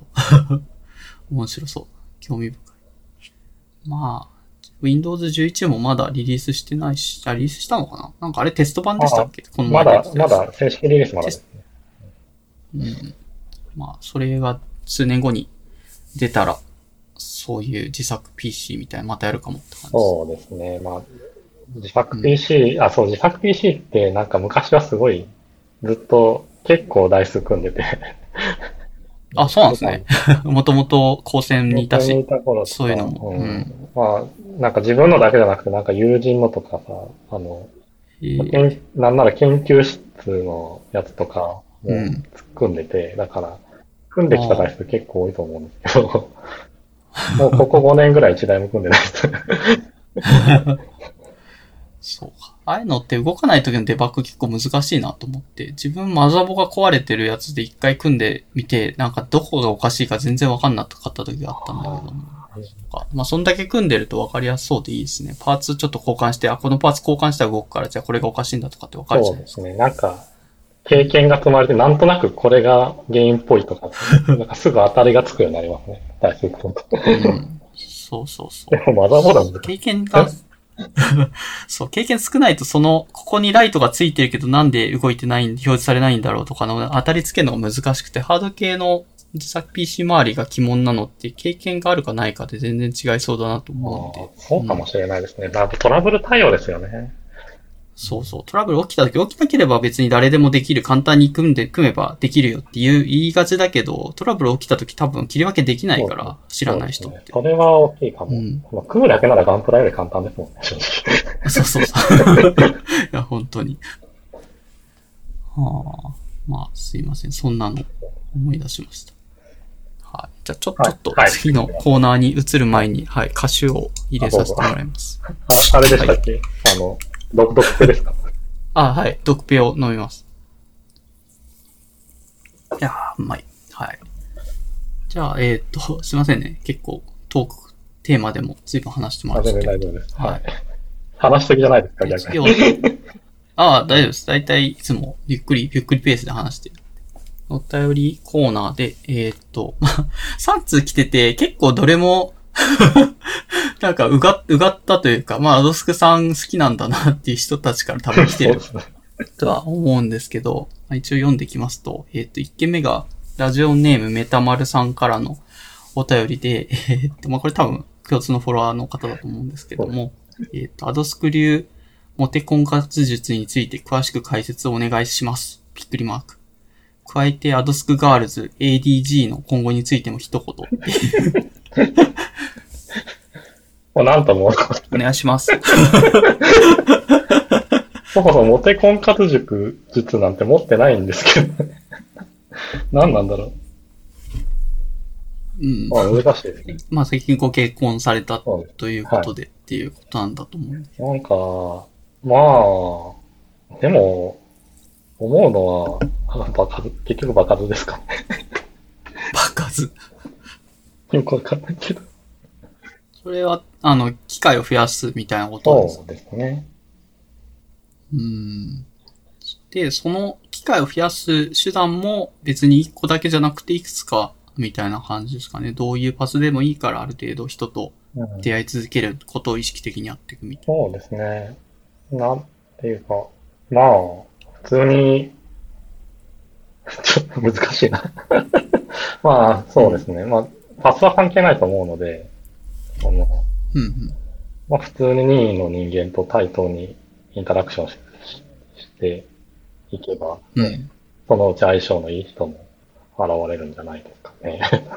うん。あとはまあ、あの、うまく、すごくうまくやりたいとかいうのであれば、やっぱり、それもうん。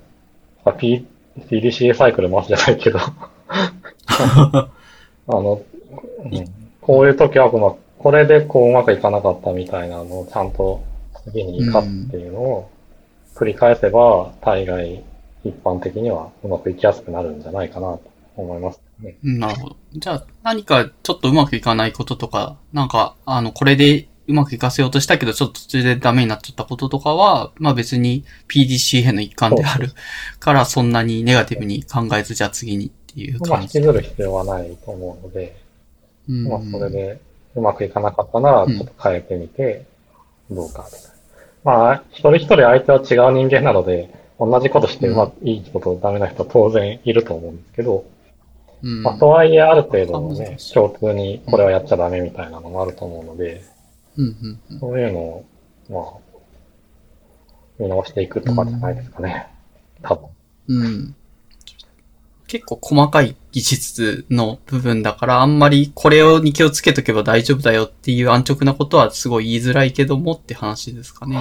これに気をつけろよっていう安直なことですか？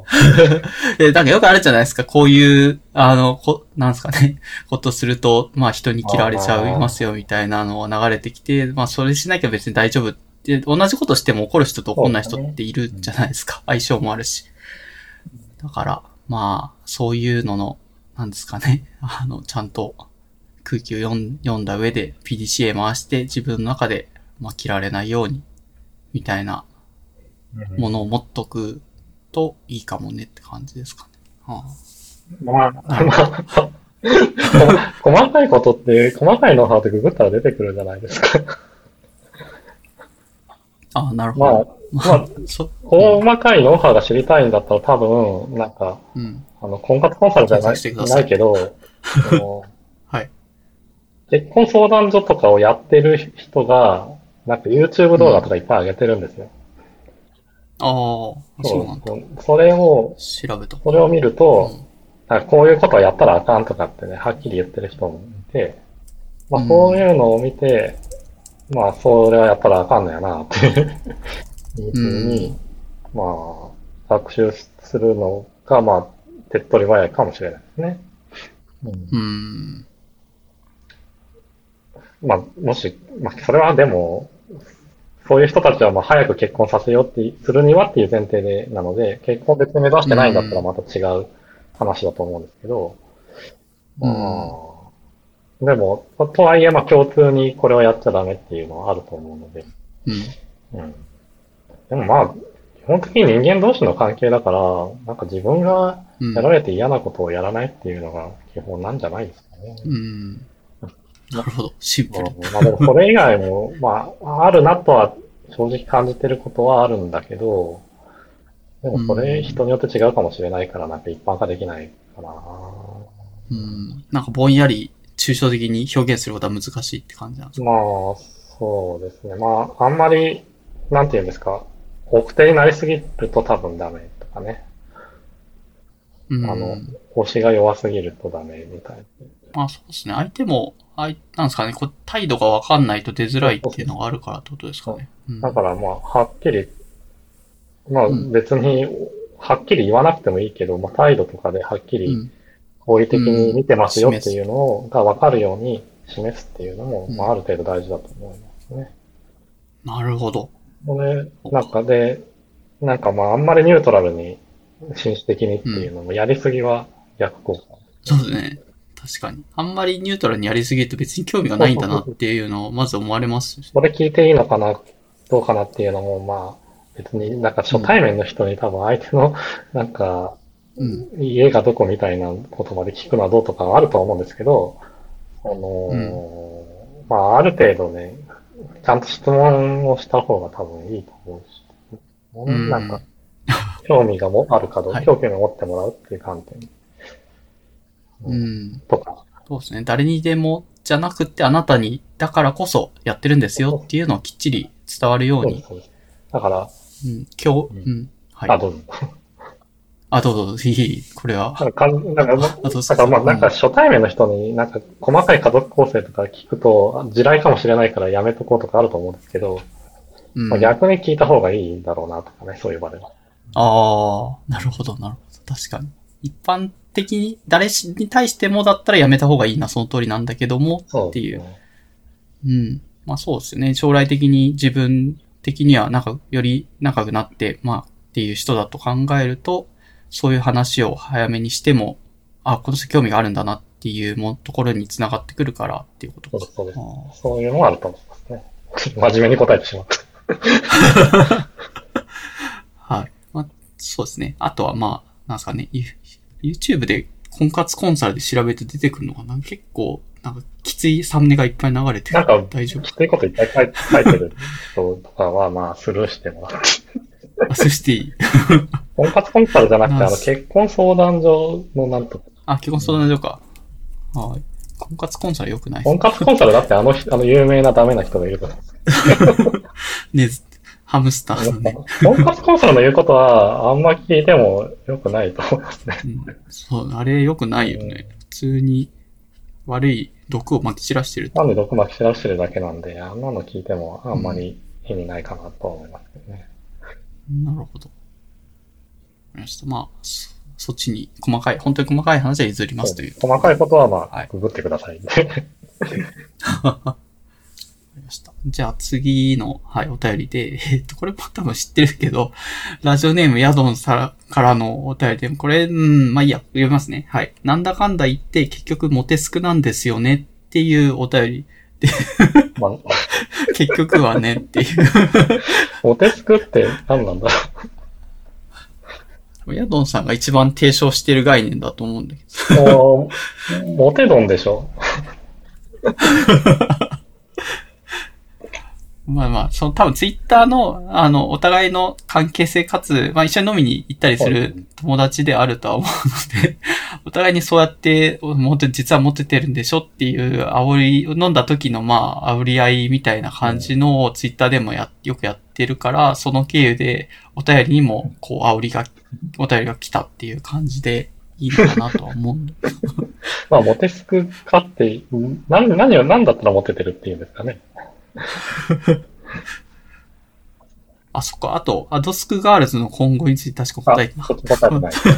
アドスクガールだって空集合だから、今後も何もないと思うんですけど。そう、アドスクガールズの提唱も多分ヤドンさんも提唱してた概念だとそう思。そううそう。提唱者だからね。うん。ああ、アドスクガールズはいないんだけど。まあ、どうですかね。今後についても一言。うん。まあ結婚してるからね。それな。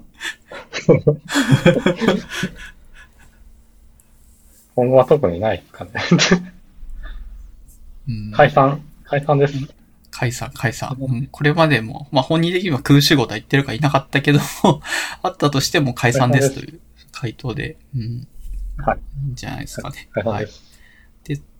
次の話でいくと、えーっと、ラジオネームアースさんからのお便りで、結婚の決め手は何ですかっていう、ラジオネーム適当な割に結構直球なこと聞いてくる一。番直直球なこと聞いてますよね。うん。まあ、なんですかね。まあ、広い観点で言うと、うんなんか、そんなに、何が何でも結婚しようと思ってたわけでは全然ないので、うん。うんまあ、なんか、す、なんとなくする気になったのかな。うん。まあ、深い理由はないけど、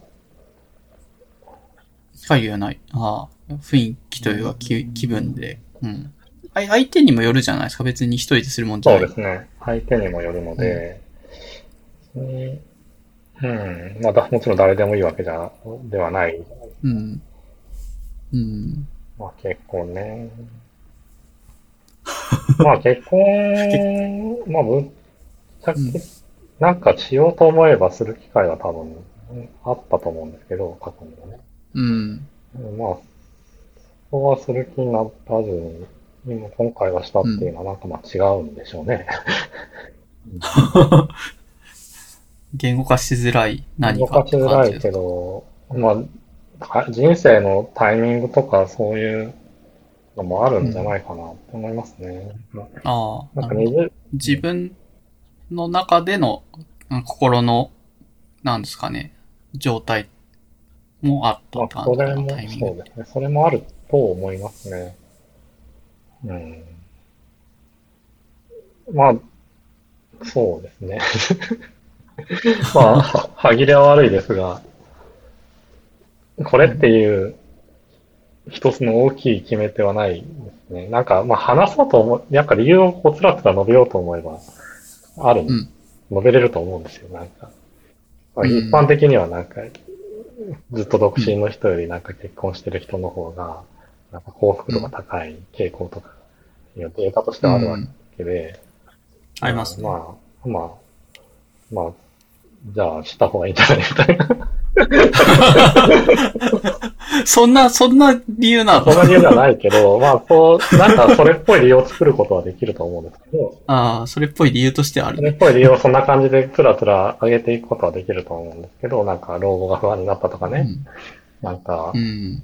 まあ、いろいろあると思うんですけど、別にそういうことではないと思うので、まあ実際は別に データがあるから結婚するわけじゃないと思うので、あの、うーん、まあそうね、そうですね。まあずっと一人でも、そんなに問題ないと思ってたんですけどね。まあ数年、4、5年、うん少なくとも4、5年前までは全然それでいいと思ってたので、まあなんか思考の転換があったんでしょうね、その間に。うん。まあ何ですかね。いや、なんかちょっとこれ、うん。やっぱ、その周りの人の影響とかそういうのもあるのかなとは思います。ああ、なるほどね。コミュニティ、なんか就職した後のコミュニティって、職場内のコミュニティっていうのが、なんていうんですか、それまでのコミュニティとなんか全然違ってて、まあそうだね。アカデミックだとある程度、なんですか、安定するまでが結構長いから、そこまではとかって人もいて、け自然と遅れたりすると思うけど、会社入ると自然と既婚者の人の方が全然多いから。そうなんですよね。なんか、うん。まあそういう環境でいて、なんか影響を受けたのかなっていう気もちょっとしますね。うん。うん、あとはまなるほど。あ、もう、お相手が、まあいい人だったってことにですね。それはまあ、それは決定的かなと思いますけど。まあなるほ他は、他はなんかうん、他の理由、それ以外の理由を言ってほしそうだったので、まあ。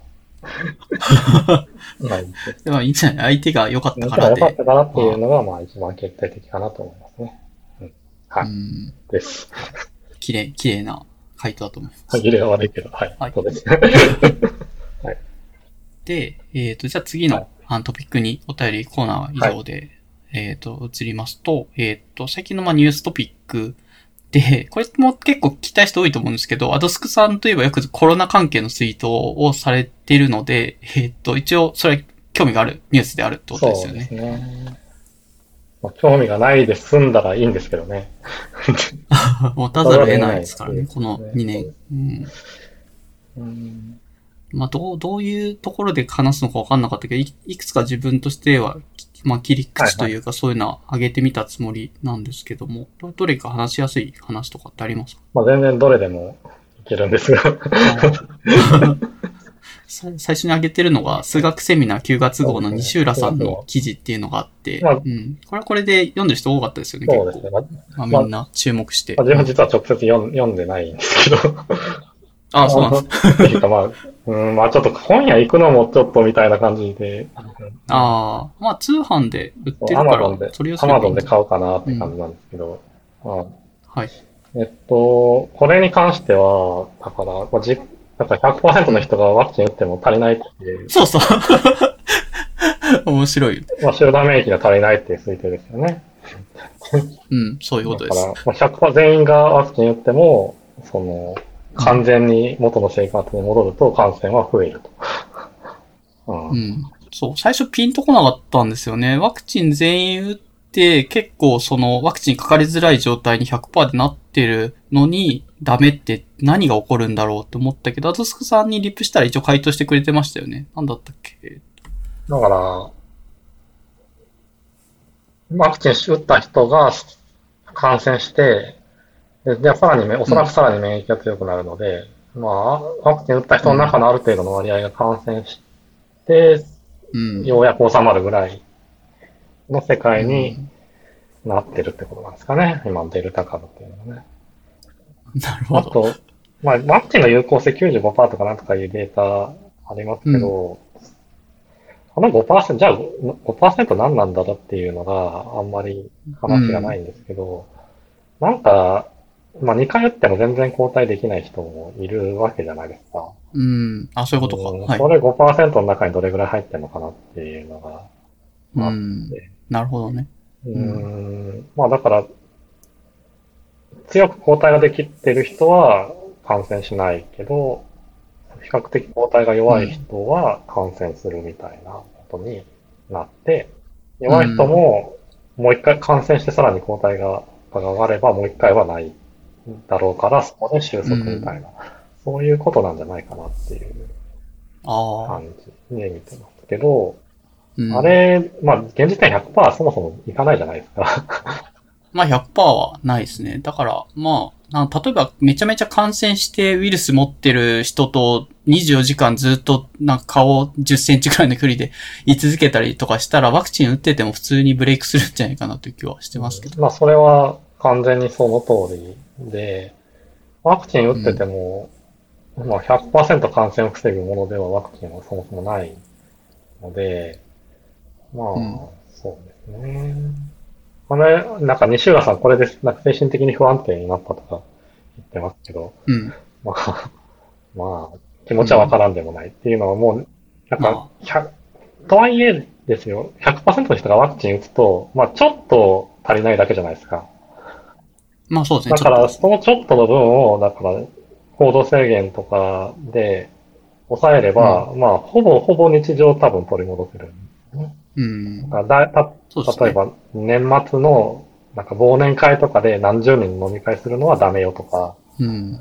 なんかそういう、なんか飲み会の人数制限とかも、もうちょっと今よりは緩いぐらいでうん。回せるんじゃないかなと思うので、まあ、ある、うん別に、めちゃくちゃ悲観することはないと思うんですけど、そうですね。なんか前提が結構状態の国民にメッセージが届かない状態で、そういう制限もなくって、もうワクチン一本打法でやるとしたらって過程でやると、まあ足りないよねっていうような話だったとは思うので。ワクチンと、なんか他のものもちょっとずつ組み合わせて、テレワークも、まあ週1回ぐらいはまあ、このまま続けてくださいよ、とか、うんそういう感じでバランス取っていけば、まうんあ、デルタ株とはいえ、まあ、ほとんどの人が打てば、ちょっとの行動制限ぐらいでいけそうっていうふうにポジティブに考えることもできるかな、と思うんですけど。ははい。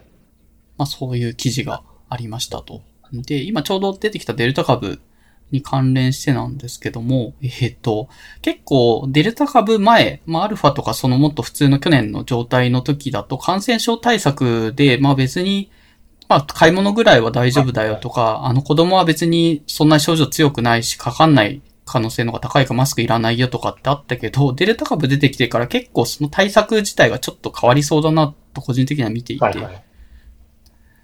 なんだっけあの、10倍とか、もっとでしたまあ、っけ、その、1000倍出るとか言ってます。あの1000倍か。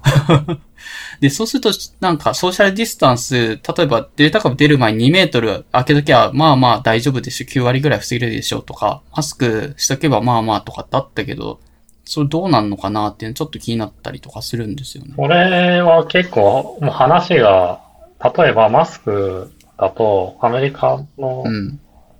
専門家とかでは、なんか、普通の不マスクでは足りないから、なんか N95 とか、そういうマスクあはいはに、私も9号持ってますよ。なんか TL の人がアドスクさん経由でみんな同じマスク買い始めてるっていうのは面白い。なんか M3 かなんか。3M のマスクですよ。あ、そういう意味か、ごめんごめん。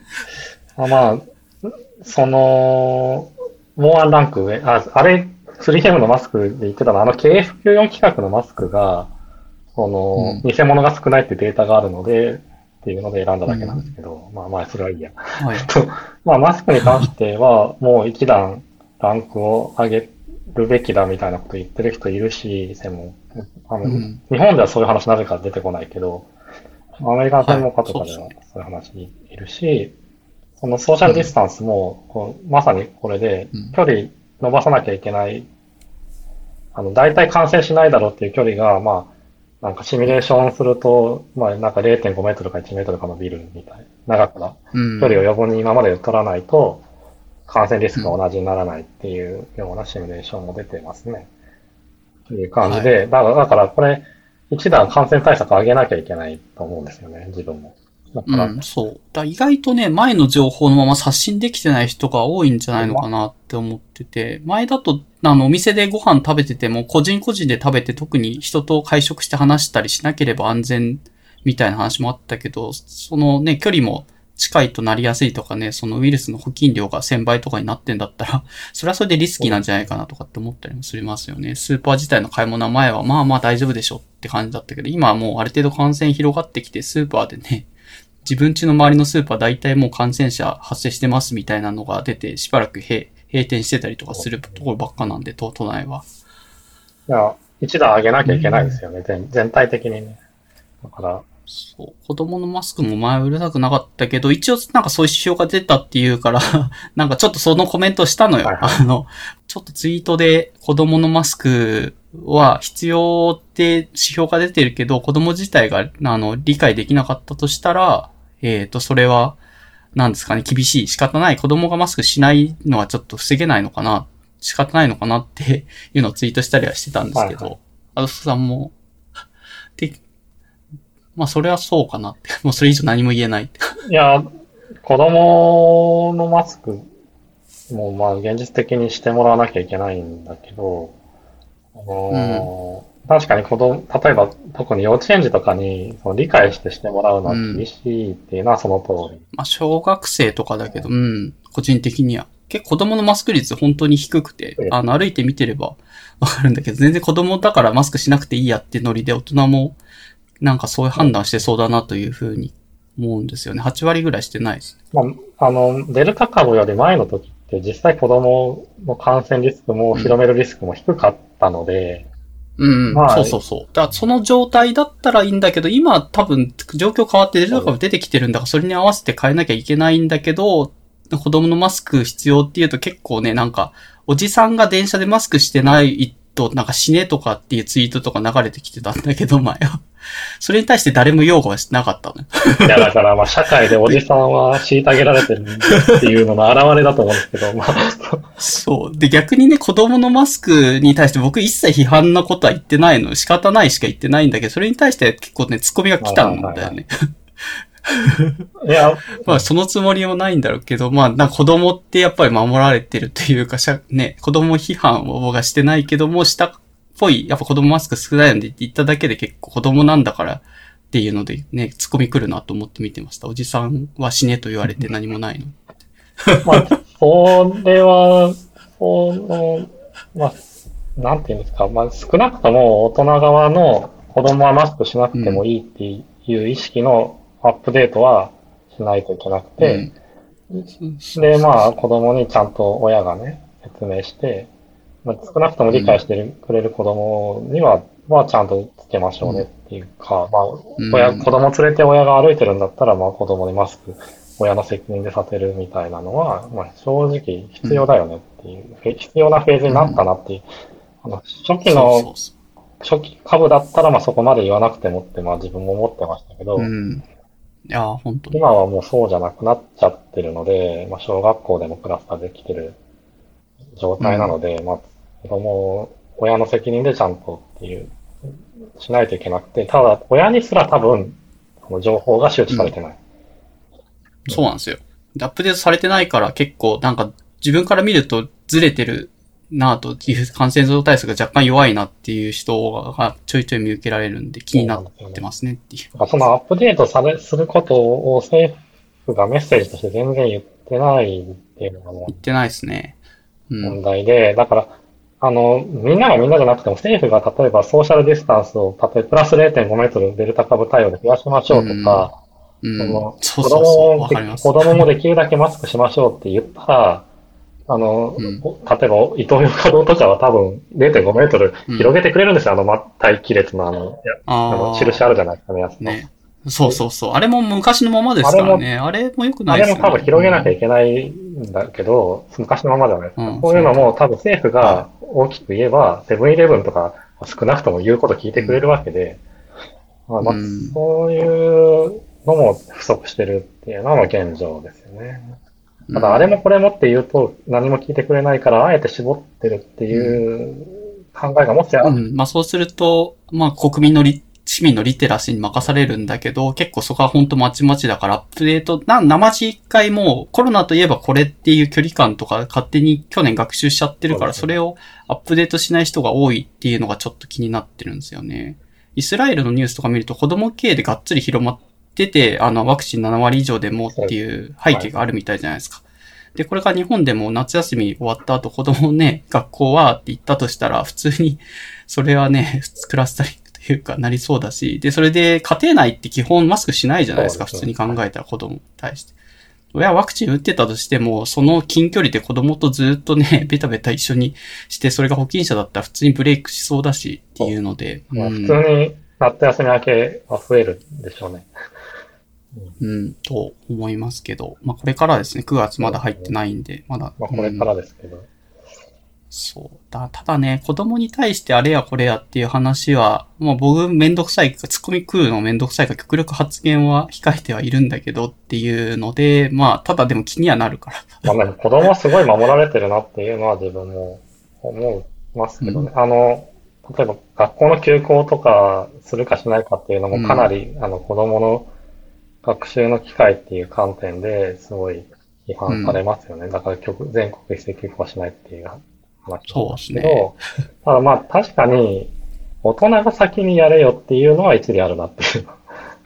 ああ、まあだから、そう。その、子供に、確かに子供にとって学校が休校っていうのはロックダウンと一緒だっていうのは確かにそれはそうなんですよね。社会のかなりの割合が、まあ、特にまあ高校生とかはわかんないけど、小学生とかだと、うんまあ、。社会のかなりの割合が学校だけなので、学校がなくなると、まあロックダウンに近いよね、子供にとってはね。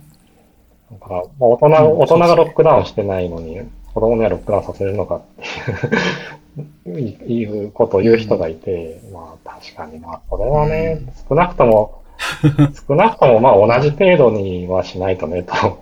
うんまあもう、ね。うん。まあ確かに。まあただ子供ワクチン打ってない、なんかよくわかんないけど、12歳未満は打たない、はい打打てないようなルール作りになってるから、よりね、リスクが高い。おレワクチン打った大人よりは全然リスク高い存在になりそうだなという予想です。まあ、うん、移り、ただ、まあ一応西浦さんの分析によると、子供が、子供だけで感染を広、その流行が拡大するほどの感染はない。うん。あ、そうなんなのですね。で、子供が媒介して大人の感染を広げてトータル広がるっていうのはあるけど、子供しかいない社会の中では、その R は1以下だっていうあ、そうなんですね。えー、やっぱじゃあ子供であるだけで結構、まあそこそこ感染しづらい感染しづらい、しづらい。デルタでしやすくなってはいるけど、なってはいるもののって感じか。やっぱ子供であるだけでそこそこ強いうーん。なるほど。ので、まあわかりました。まあ、そこまで、まあ、ワクチンもまあ、12歳以下に広まっていくとは思いますけどね。ただ、2回打つのか、1回、うん。なんかイスラエルとかだと打とうとしてますよね。子供12歳以下も。確か。危険はやってると思うので、まあ、OK になればうん下がっていくっていう感じかなと思いますけど、まあ、2回打たなくてもいいとこはあるかもしれないですよね、子供はね。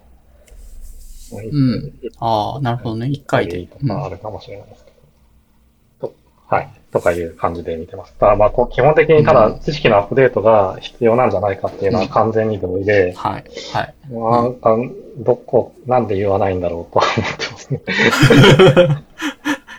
まあ、そうですね。これまでもある程度市民のリテラシーで頑張ってたけど、市民のリテラシーも一回なんか学習したらその後のアップデートの感じが意外と弱いなっていうのを個人的には思ってはいて。うん。なんか前、昔のデルタ出る前の記事を出て、な距離2メートルだからと子供はマスクいらないからって言われても、それそうするその時期本当にデルタ出てたんですかとかって気になっちゃうし。うん、そうなんですよね。なんかまあ、デルタを別のウイルスだっていうふうに見直して考えてないんですよね。うん。そうっすね。完全に別の感染症だと思えば、全然別の対策するだと思うんですけど、うん。まあ、似てる部分も確かにあるんですよね。うん接触感染少ないとかそういうのは似てるんですけど、まあそうっすね。うんまあ、同じでいいやっていうよりか、ちょ、ちちょっと、本当にちょっとなんだけど、ちゃんと、あの、数字で、1000倍だったら大体距離こんぐらいとかデータで多分出てると思うんで、そういうの見た上で自分の歩く、自分も歩いててもやっぱりあんま近づかない方がっていうので、これまで2メートルぐらいで意識してたけど、もうちょっとだなとかっていうのでやってるけど、そこまでやってる人そんなに多分いないだろうしなっていうので。まあ、お互いに手が届かないぐらいの距離でマスクしてれば、まあほとんど大丈夫みたいな感じだったんですよね、デルタ前はね。あ、そうです、そうです。それだとちょっと近いかもな。それだとちょっと近いになっちゃったので、まあ、それはちゃんとアップデートしないとダメですよね。まあ、それってウレタンマスクとかの話もそうで、ウレタンマスクダメってすごいネット上では言ってるけど、多分ね、知らないですよ。知らない、知らないで使ってる人が多いと思います。使ってる人は多分知らない。うん、使ってるんですね。そうですね。うん。マスクも随分アップデートして、うん、さっき言ってた、アトスクさんおすすめのやつもそうだし、もっと多分、グレード高いやつとかも持ってはいるけど、ちょっとつけるにはごつくて、さすがに。なんか必要な時だけつけるようにしてます。ガスマスクみたいな感じになっちゃう。自分も、なんか長時間、あの、ワクチン打ちに行った時はつけてましたけど。ああ、あれは大事ですね。長時間、あの、外出するときとかだけですね。まあ短時間スーパー行くだけだらちょっと、いちいちそれ作るのはちょっときついうん。まあ、そういうところでちょっとアップグレードした上で、あの、まあ、ほどほど自分の中で微調整するのは全然ありだとは思うんですけど。これはそうだと思います。はあ、で、三つ目に書いてるのが、結構、牧野さん、牧野さんのツイートとか見てると、なんか感染者数が4000とか5000で、パッと見、微、微減してる、最近、ここ1週間、2週間微減してるけども、実際は変わらず増え続けてるみたいな話で、4万とか、あの、ざこの人見積もりだと、それぐらいかもしれないみたいなこともツイートしてて、あ、月々、あ、毎日の感染者数が。まあ、だからあの、これは、はい、うん。あれですよね、東京の、なんかいわゆる積極的疫学調査みたいなやつで、ランダムじゃないけど、ランダムに近いような形で、市中の人を、に検査してもらって、その陽性率を推移を見てるデータが上がり続けてるんですよね。うん。そうです、そうです。だからまあ、このまま外装すると、それに合わせて外装すると、まあ何万っていう数字になるっていう話ですよね。うん。まあ、そうなんですまあ、そういう可能性はありますよね、現にね。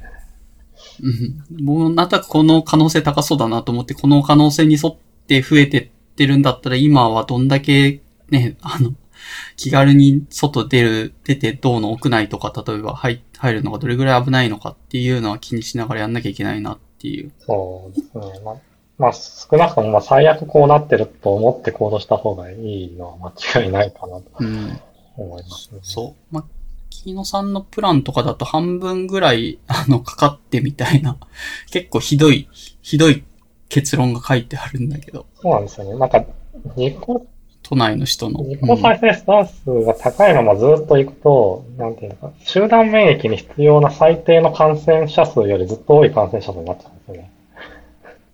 うん、このオーバーシュートというかなんか、ぐいっと超えてから落ち着くみたいな感じになっちゃうので、うん、あまあそういう例まで入れると、まあこういう数字になっちゃいますよね。うん。まあ今数万人になってて、9月、まあ9月も増え続けるという計算すると、うん、まあ、そういうシナリオなんかにならないようにって思ってるんだけど、まあ、な、なっちゃってるんだよ。なっちゃってるんだよなっていう感じだったから、もう個人としては、もう極力早くワクチンを打って、極力。あ、そう、ワクチン打って極力家出ないっていう、実質自主ロックダウンしなきゃいけないって牧野さんも言ってて。自主ロックダウンするしかないんですよね、個人レベルではね。そうなんだよな結構、そう。だから、いつぐらいになんか感染者数が今減ってるとかって指標にして減ってるから、じゃあそろそろ出ていいかっていう判断、いつぐらいにできるのかなとかって。まあ、でもまあ実際問題、感染者数減ってても、うん、ベッドがあくまでは怖くて、あ、外出れないですよね。ああ、まあそうですね。今、11万人ぐらい多分自宅でっていうこと、ベッドに入れずってことだよね。だから、まあ、だって別に外出てのリスクって、あの、うん、コロナだけじゃないのでまあそうですね、交通事故も。今、はい、交通事故も搬送先大丈夫なのか心配になってるような状況ですよね。うん、そうですね、本って考えると、じゃあ見るべきなのは、ビ空きベッド数とか、多分今はもう全然ないんだけど。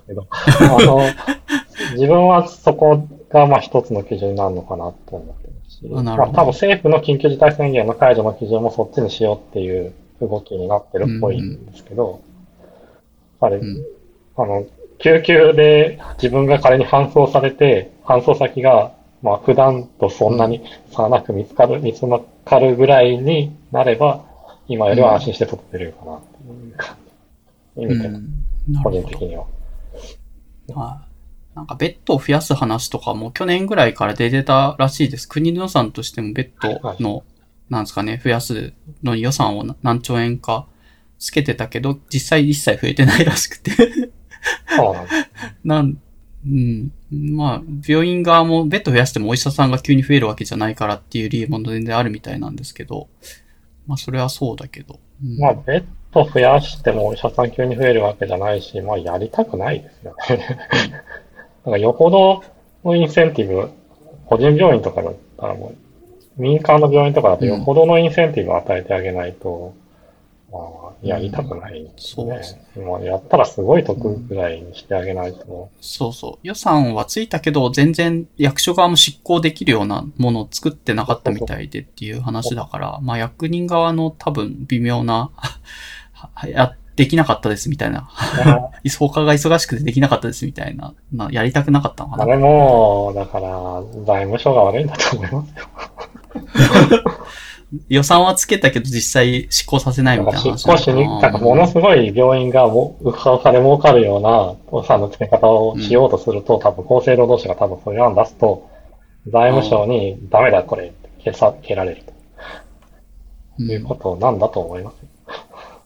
うん、なるほど。厚生労働省が分かってないわけじゃないと思うんですね、それは。うん。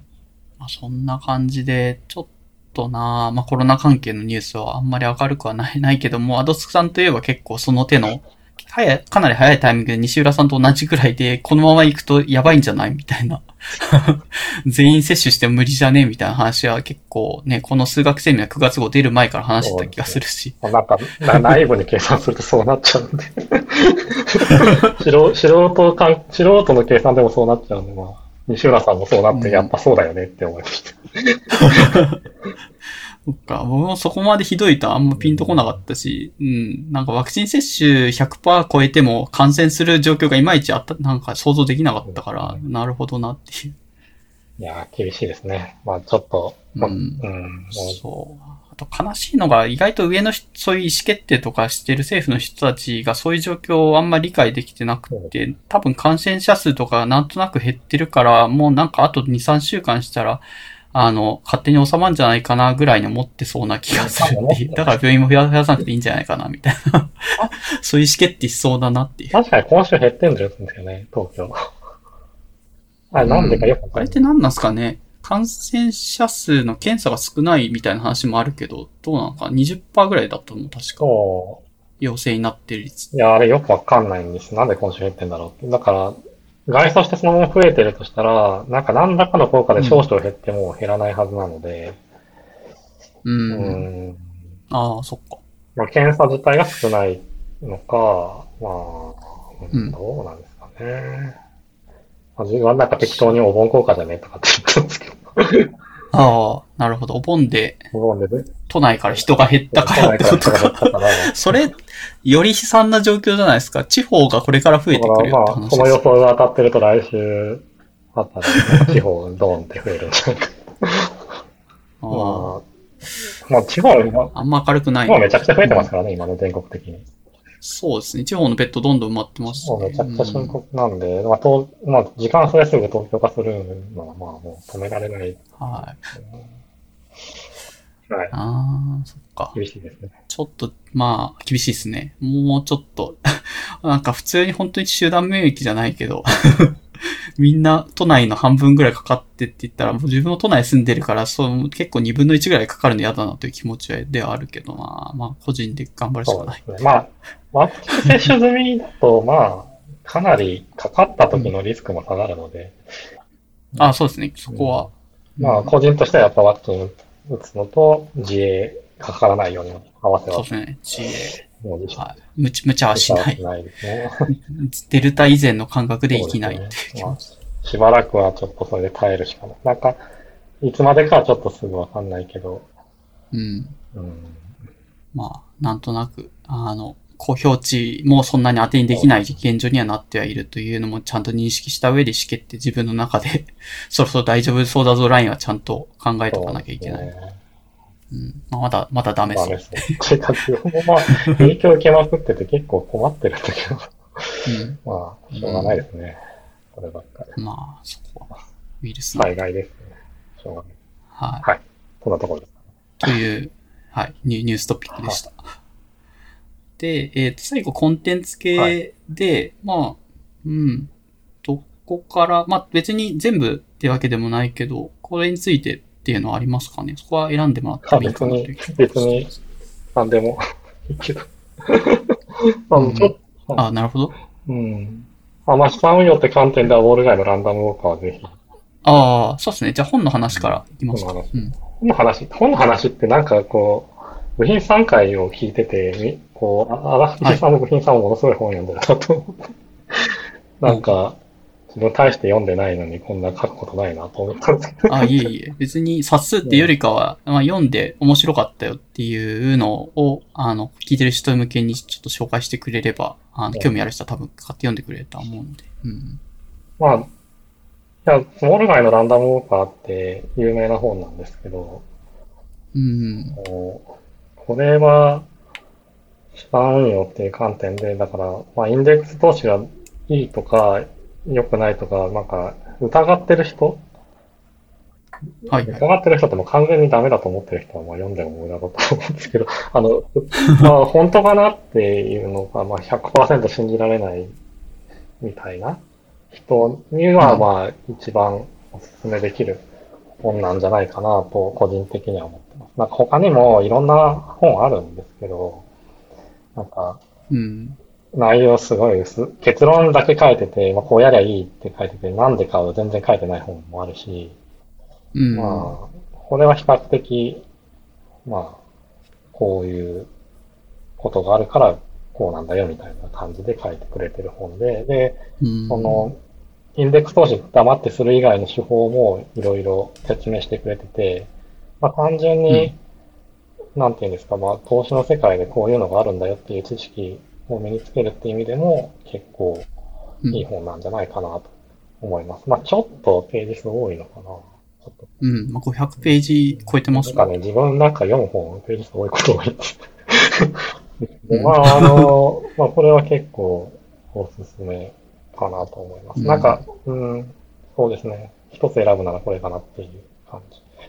おーうん、はいはい。で、もう一冊も一応ありますよね。まあ、失敗の方です失敗のハガキ結はい構、最近、まあ、なんか、まあ、話自体は目新しくは別にないんですけど、うん。組織論的なやついや、あの、最初、あの、い最初はね、専門医の病先生が、その、うん。あの、簡単な手術に失敗して死なせちゃうみたいな話から始まるんですけど、な、こで？こで、なんかもういろんな失敗が重なるんですよ。あの、うんもうベテランの、何十年のベテランの医者が、なんか、うん。簡単な手術なんだけど、なんか麻酔した後、なんか、チアノーベとなんか起こして、で、対処法をちゃんとみんなその専門医の人はみんな知ってるはずなんだけど、その、もう必死なんですよ。もうやばい状況だから、専門医、その先生は。うん。そしたら気づいたら時間が過ぎてて、で、まあ脳脳に酸素がいかない時間が長くなっちゃって、で、脳が死にまくって、まあその人は死んじゃったっていう話から始まるんですけど、へえ。えーなんでそういうことが起きてるのかとか、いう分析とかから始まるんですけど、その医療の世界でまさにその PDCA サイクルみたいなのがちゃんと回ってないよみたいな話にな。るんですね。で、ええ。あの、ケアレスミスじゃないけど、あの、病院の中で、その、失敗、見えない、うん事故まで行ってない失敗って多分いっぱいあ、いっぱいある中で、その、んみんな報告しないんですよね。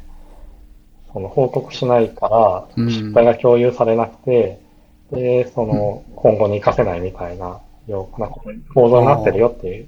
それが原因で、うん。この、その一つの手術だけじゃなくて、医療ミスってめちゃくちゃいっぱい起きてるよみたいな話になって、なるほど。怖いですねいや、それ読んだら結構怖いなと思う。だってそれアメリカで、アメリカの話なんですけど、アメリカでは最終的にこういう組織ができて、こう医療ミスがこんなに減ったよみたいな話まで言ってるんですけど、日本まだやってないよなと思って。まあそこはもう、なんですかね、あの、勤勉さみたいな話だと、どれぐらい国民性っていうのを期待していいかわかんないけど、まあなんかよく言う勤勉さでカバーしてる可能性あります。見えない、そういう際で、まあ、それは一一例なん、その病院の一例なんですけど、他にも飛行機の例とか、いろんな例が挙げられて、うん。そのう、ん。失敗し、その失敗をなんか、隠すとかじゃなくて、まあ、オープンにできる文化を作るのが大事で、それをまあ共有して、そのサイクルを回して改善し続けるっていうサイクルを回さないようなやつはもう全部ダメだと。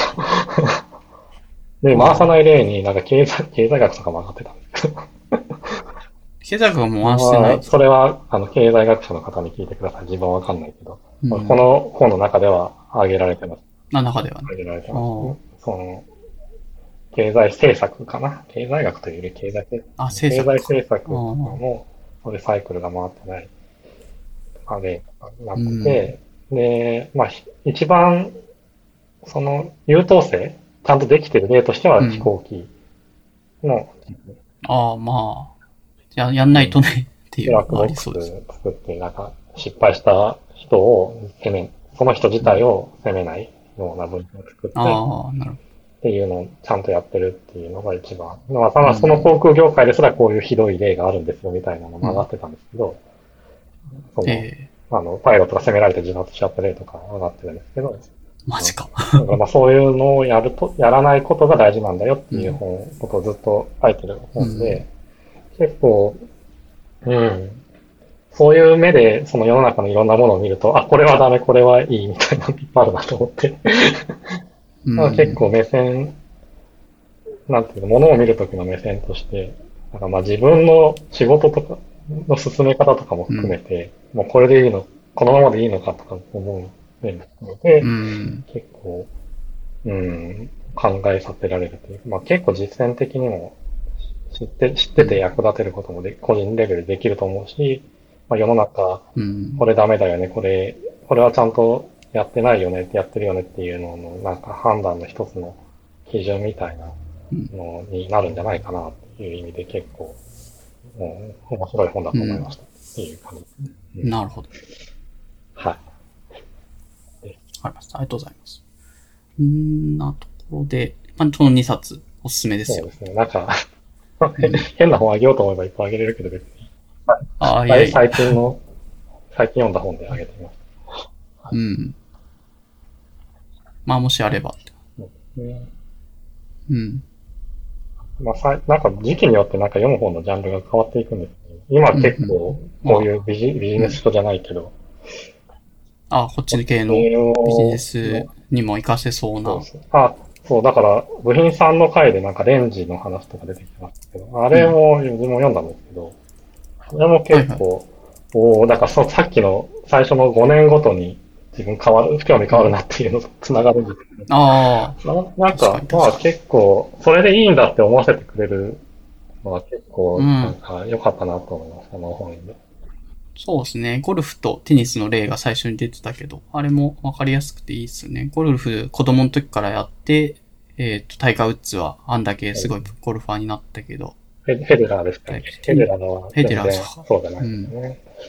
なんかいろんなスポーツやった後に、スポーツやって、うん、テニスやって、それでトップになってるって言って、まあそれは多分スポーツのゲーム性にも関係してんじゃないかって話ですよね。うそう複でもフェフェデラーって結構まあ昔から好きな選手で、うん もうフェデラーですらそうなんだって思いました。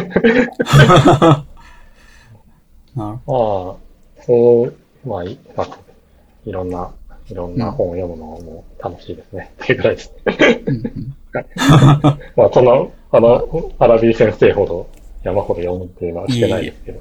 を結構いやいや。厳選して読むタイプかなと思います。まあ、その、厳選して読んでよかったやつをお勧めしてくれてるってことなんで。うん。あで、えっと、まあ、本、ゲーム、ゲームはやって、あとすくさんゲームやってるっちゃやってるんですかね最近はできてないあ、だってプレステ5持ってますね。あ、そっか。まだでも、そんなにソフト出揃ってはないし、まあ、ほぼ PS4 のゲームやってます。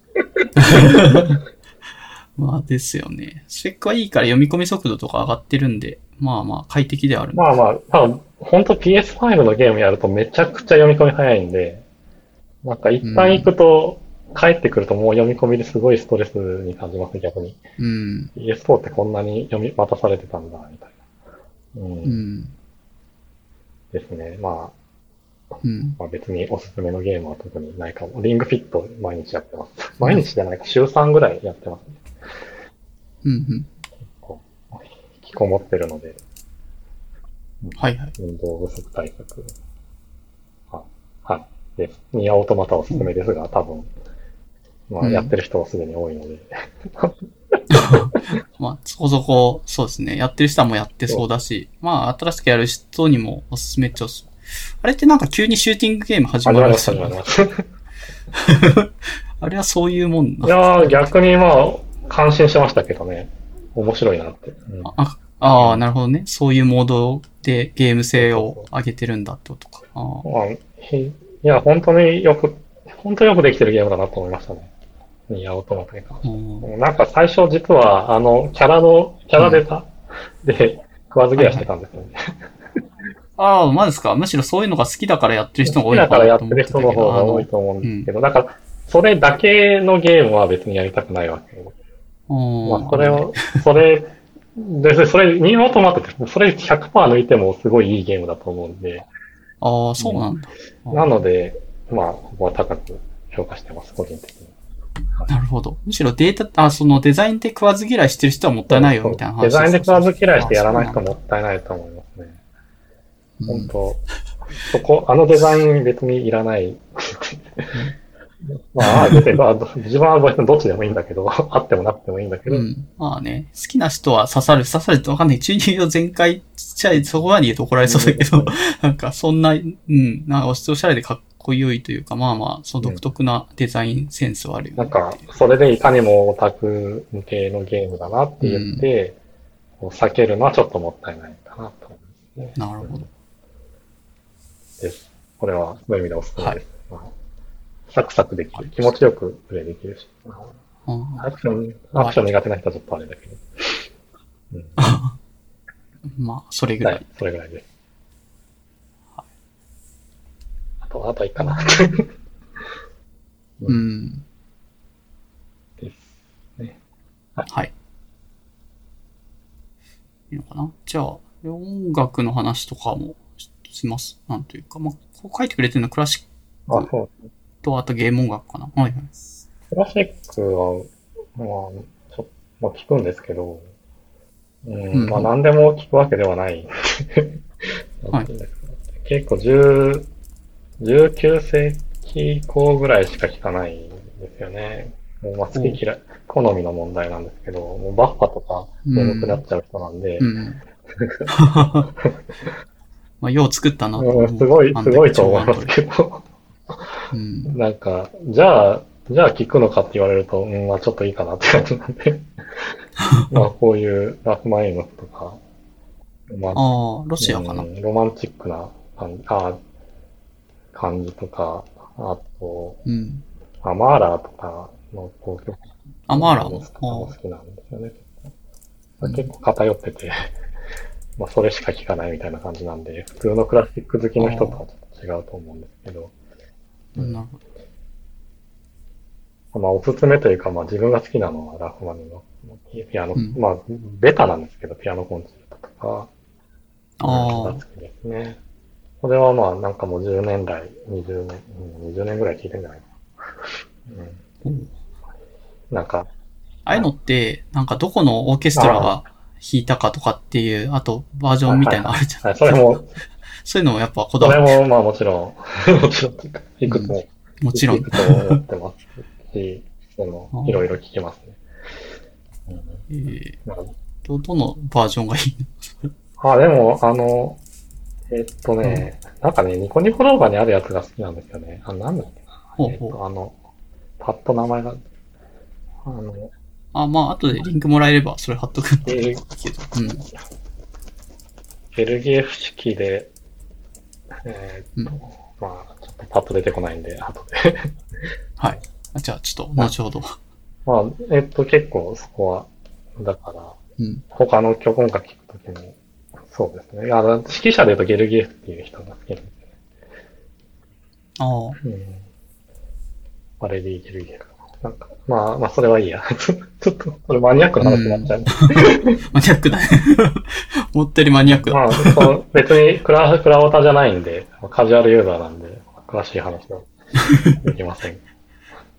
ああ、まあでも好きな、これ、これがいいんだよっていうのは持ってはいて、ずっと聞いてはいると。それはうんありますね。うんで、それの振れ幅かわかんないけど、ゲーム音楽も、まあ、片やでは聞いて、これ結構、昔の BGM なんだろうな、ファミコン、ツーファミとかあの手の時代のやつの方が好きって感じ。いや、全然、だからニアオートマタの音楽とかも全然。ああ、そっか。ニャートマタも音楽いいですよね。あ全然、にうん新しいのでも古いのでも全然いいんですけどは、なんか、ファイナルファンタジーの1から3のピクセルリマスターっていうのが最近出たんですよねうん。。あ、出てました。はい。で、それ、なんか別に全然興味はな、興味ないっていうか、もう、あの、今更やるのしんどいなっていうのが正直あって、うんあの。そうですね。レベル上げレベル上げとかめんどどくさいし、まあ、一問に、まあ、昔やったんだけど、うん、まあ、3だけはやってもいいかなと思ってるんですけど、まあ、あそう3は実はや、クリアしたことがなくて、最後までクリアしたことないんで、まあ、一回やってもいいかなと思ってたけど、1と2は昔やったし、もう、あれしんどいからもういいかな。難易度ってどうなってるんですかね？古いやつあのそのリマスターって、下がった、あそうだね。下げないとついてこれない。しんどいと思うんですけど、下がってるらしいんで、うんまあ、サクサククリアできるような気もするんですけど、まあ、ちょっとやり直すのはいいかなと思ってたんですけど、なんか YouTube で動画見てるとなんかめっちゃ音楽かっこよくなってるなと思って、オリジナルよりは。昔とはちょっと違うんですか？そういう意味だと。鳴ってる音まあもう音はもうフル、今の音源でフルで鳴らしてるんで、リもう完全リメイクしてやってるんで、へえなんかすごいかっこよくなってるなと思って、あ、ちょっと欲しくなった。まあ、買うかわかんないけど、まあ、お音だけ聞くと、うん。この、BGM 集とかまあ出たら聞きたい、聞きたいねって感じかもしれない。から買うと、その BGM で聞き放題の,、あの環境がついてくるらしいんで。あそうなんですね Steam で買えるんで、まあ、あってもいいかなとちょっと思ったってぐらいですね。まあでも、でも、まあ、買うとしても3だけかなって、ちょっと やる暇ないしって感じです。あーあ、そうです。そんなとこですかね。まあ、うんゲーム音楽も聞くし、まあ別に、てなんか食わず嫌いとかはあんまない。なんか、YouTube とかで適当に見つけてきて聞いてるっていう人うんうん。です。はいはいで、えっと、一応書いてもらってるのはアプリのところかな。うん。いや、これ動画編集、写真編集、カメラ持ってましたっけ？そカメラは。別に一眼のいいやつは持ってないけど、ソニーの RX100 ってあ、いう。あの、コンデジコンデジコンデジとしとかですか？ては結構いいやつを持ってます。ああ、そうなんですね。うんソニーとかソニーのその RX100 っていう5万、5万ぐらいでするやつかな。持ってます。ほう、高い。普通の、だからスマホで撮るよりは綺麗に撮れるやつ持ってまうんうん。す。で、まあ、まあ一眼もちょっと欲しいんですけど。まあでも、沼なんで、あれ、もうちょっと踏み込みたくないなっていう。アルファなんとか、まあ部品さんとか買ってるやつとか、あれは一応一眼なんですよね、ソニーのやつ。まああれ見る、あの、α7C ですよね。あれ、そうそうすごいいいやつ。評判良くて。フルサイズ、うんフルサイズ、センサーがフルサイズの中で最軽量なんですよね。はい。でフルサイズだとボケとかが撮れるんで、うん。いろいうろん。楽しそうだなって思います。そうですね。カメラ自体もごつくなくて、普通にね、スッと、コンデジサイズとまではいかないけど、ままあ、結構かなりコンパクトでいいですよね。あの、うん。そうなんですよ。コンパクトだけど、センサーはもうフルスペックなんで、うん。欲しいなって思いますね。高いか、高いな、高すぎるかなっていう感じです。うん。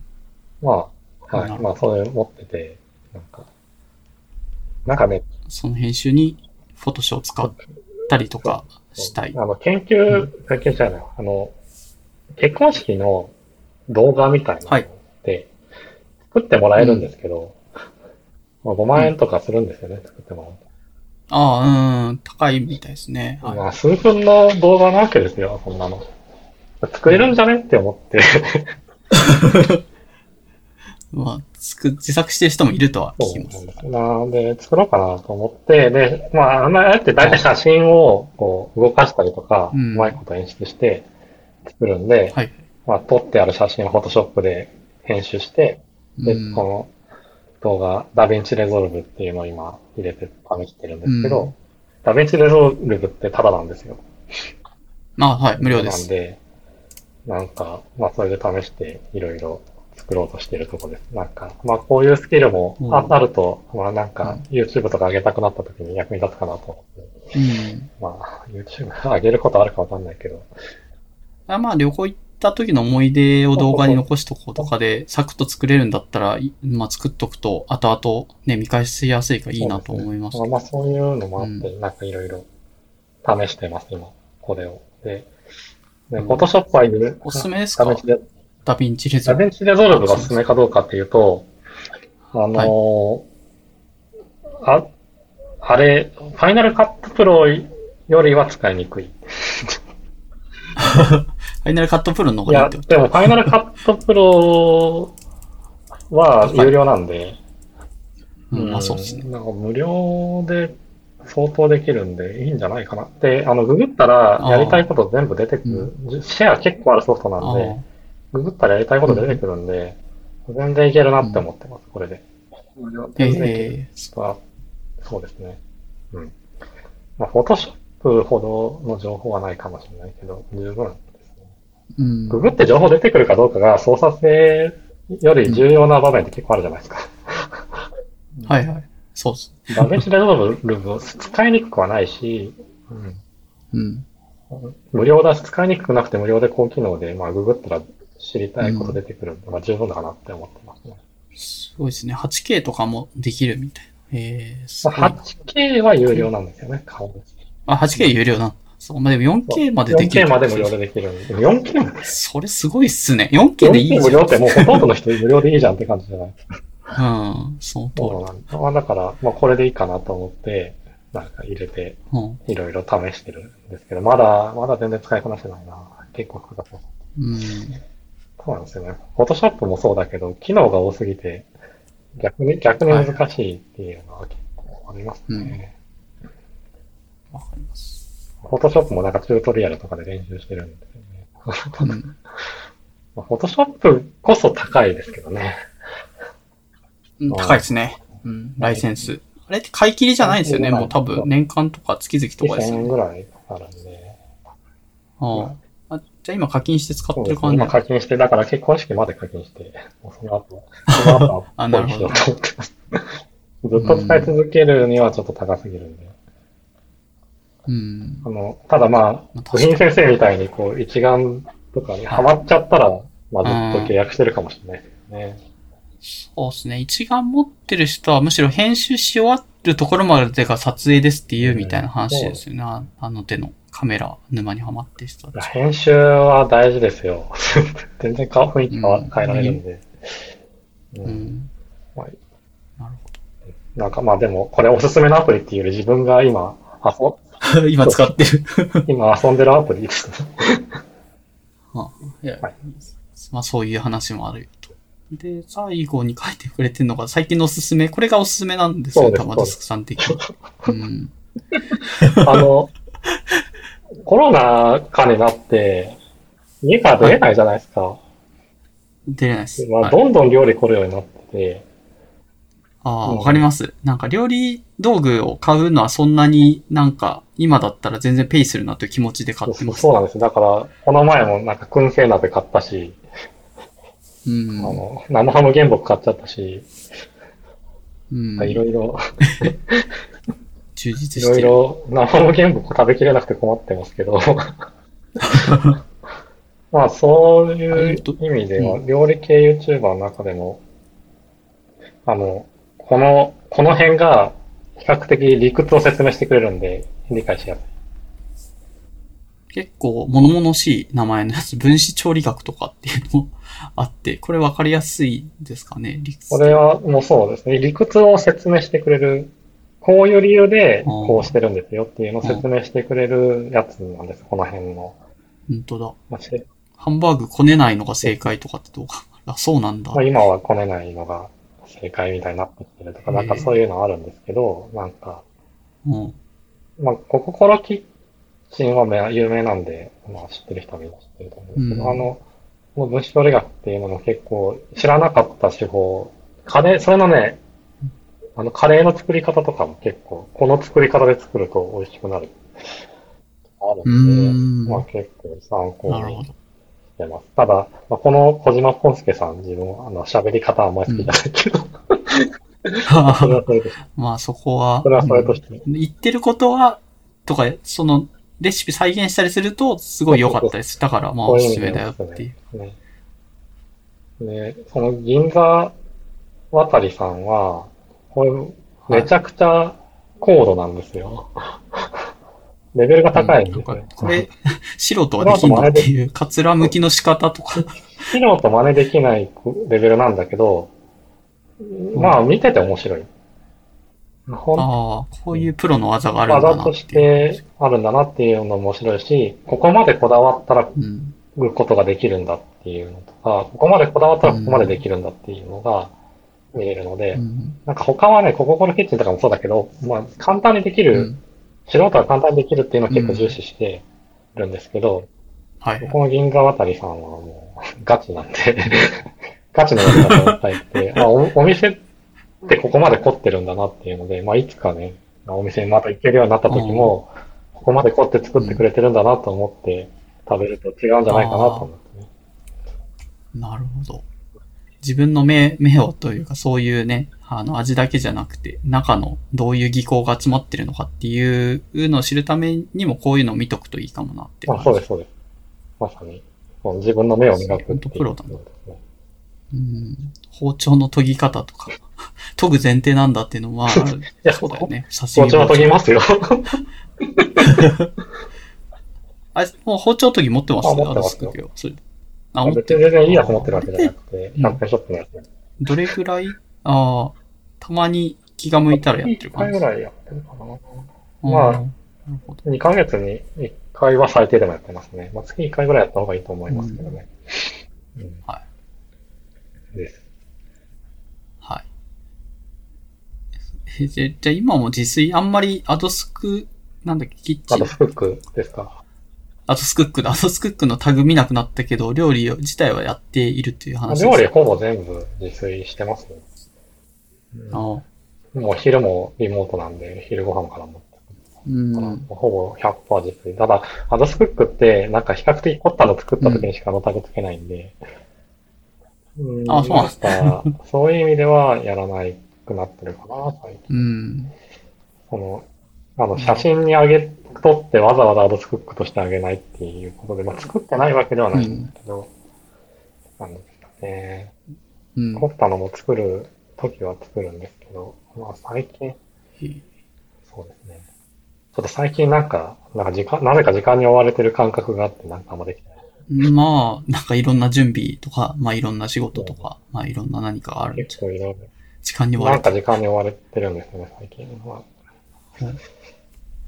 まあ、なぜか、それなぜかわかんないとか言ってちゃダメなんだけど、なぜかわかんないけど、時間に追われてる感じがあって。うん、まあ今日は、今日は暇なんで全然大丈夫ですけど。すいません。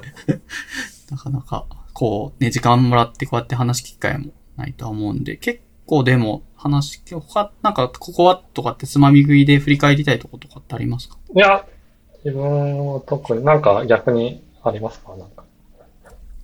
うーん、まあコロナの話も聞いたし、投資資産運用の話とかも聞いたし、まあお仕事の話も聞いた。個人的には大体うんは聞いて、まああとお便り、お便りはどれぐらい期待に応えられたかわからないけど、なんか、なかなかねお、便りだって真面目に聞いてないでしょ、この。偏ってたよね。偏ってる。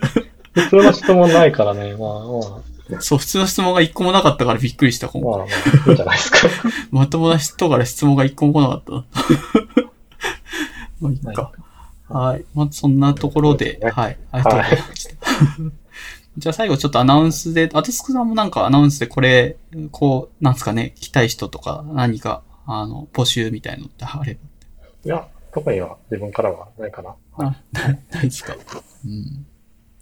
そうか、まあさすがにここで結婚式の、なんか、ああ、さ、みたいな話をするわけにもいかない。まあ、なんか前ツイツイートしてたからそこそこオープンにしてるまあ話なのかなまあ、あの、鍵、アカウント内では別にオープンですけど。はい、ああ、そうか、そうん。あの、うん、結婚式ね、でも、正直予定通りできるかは怪しいなっても思ってますけど。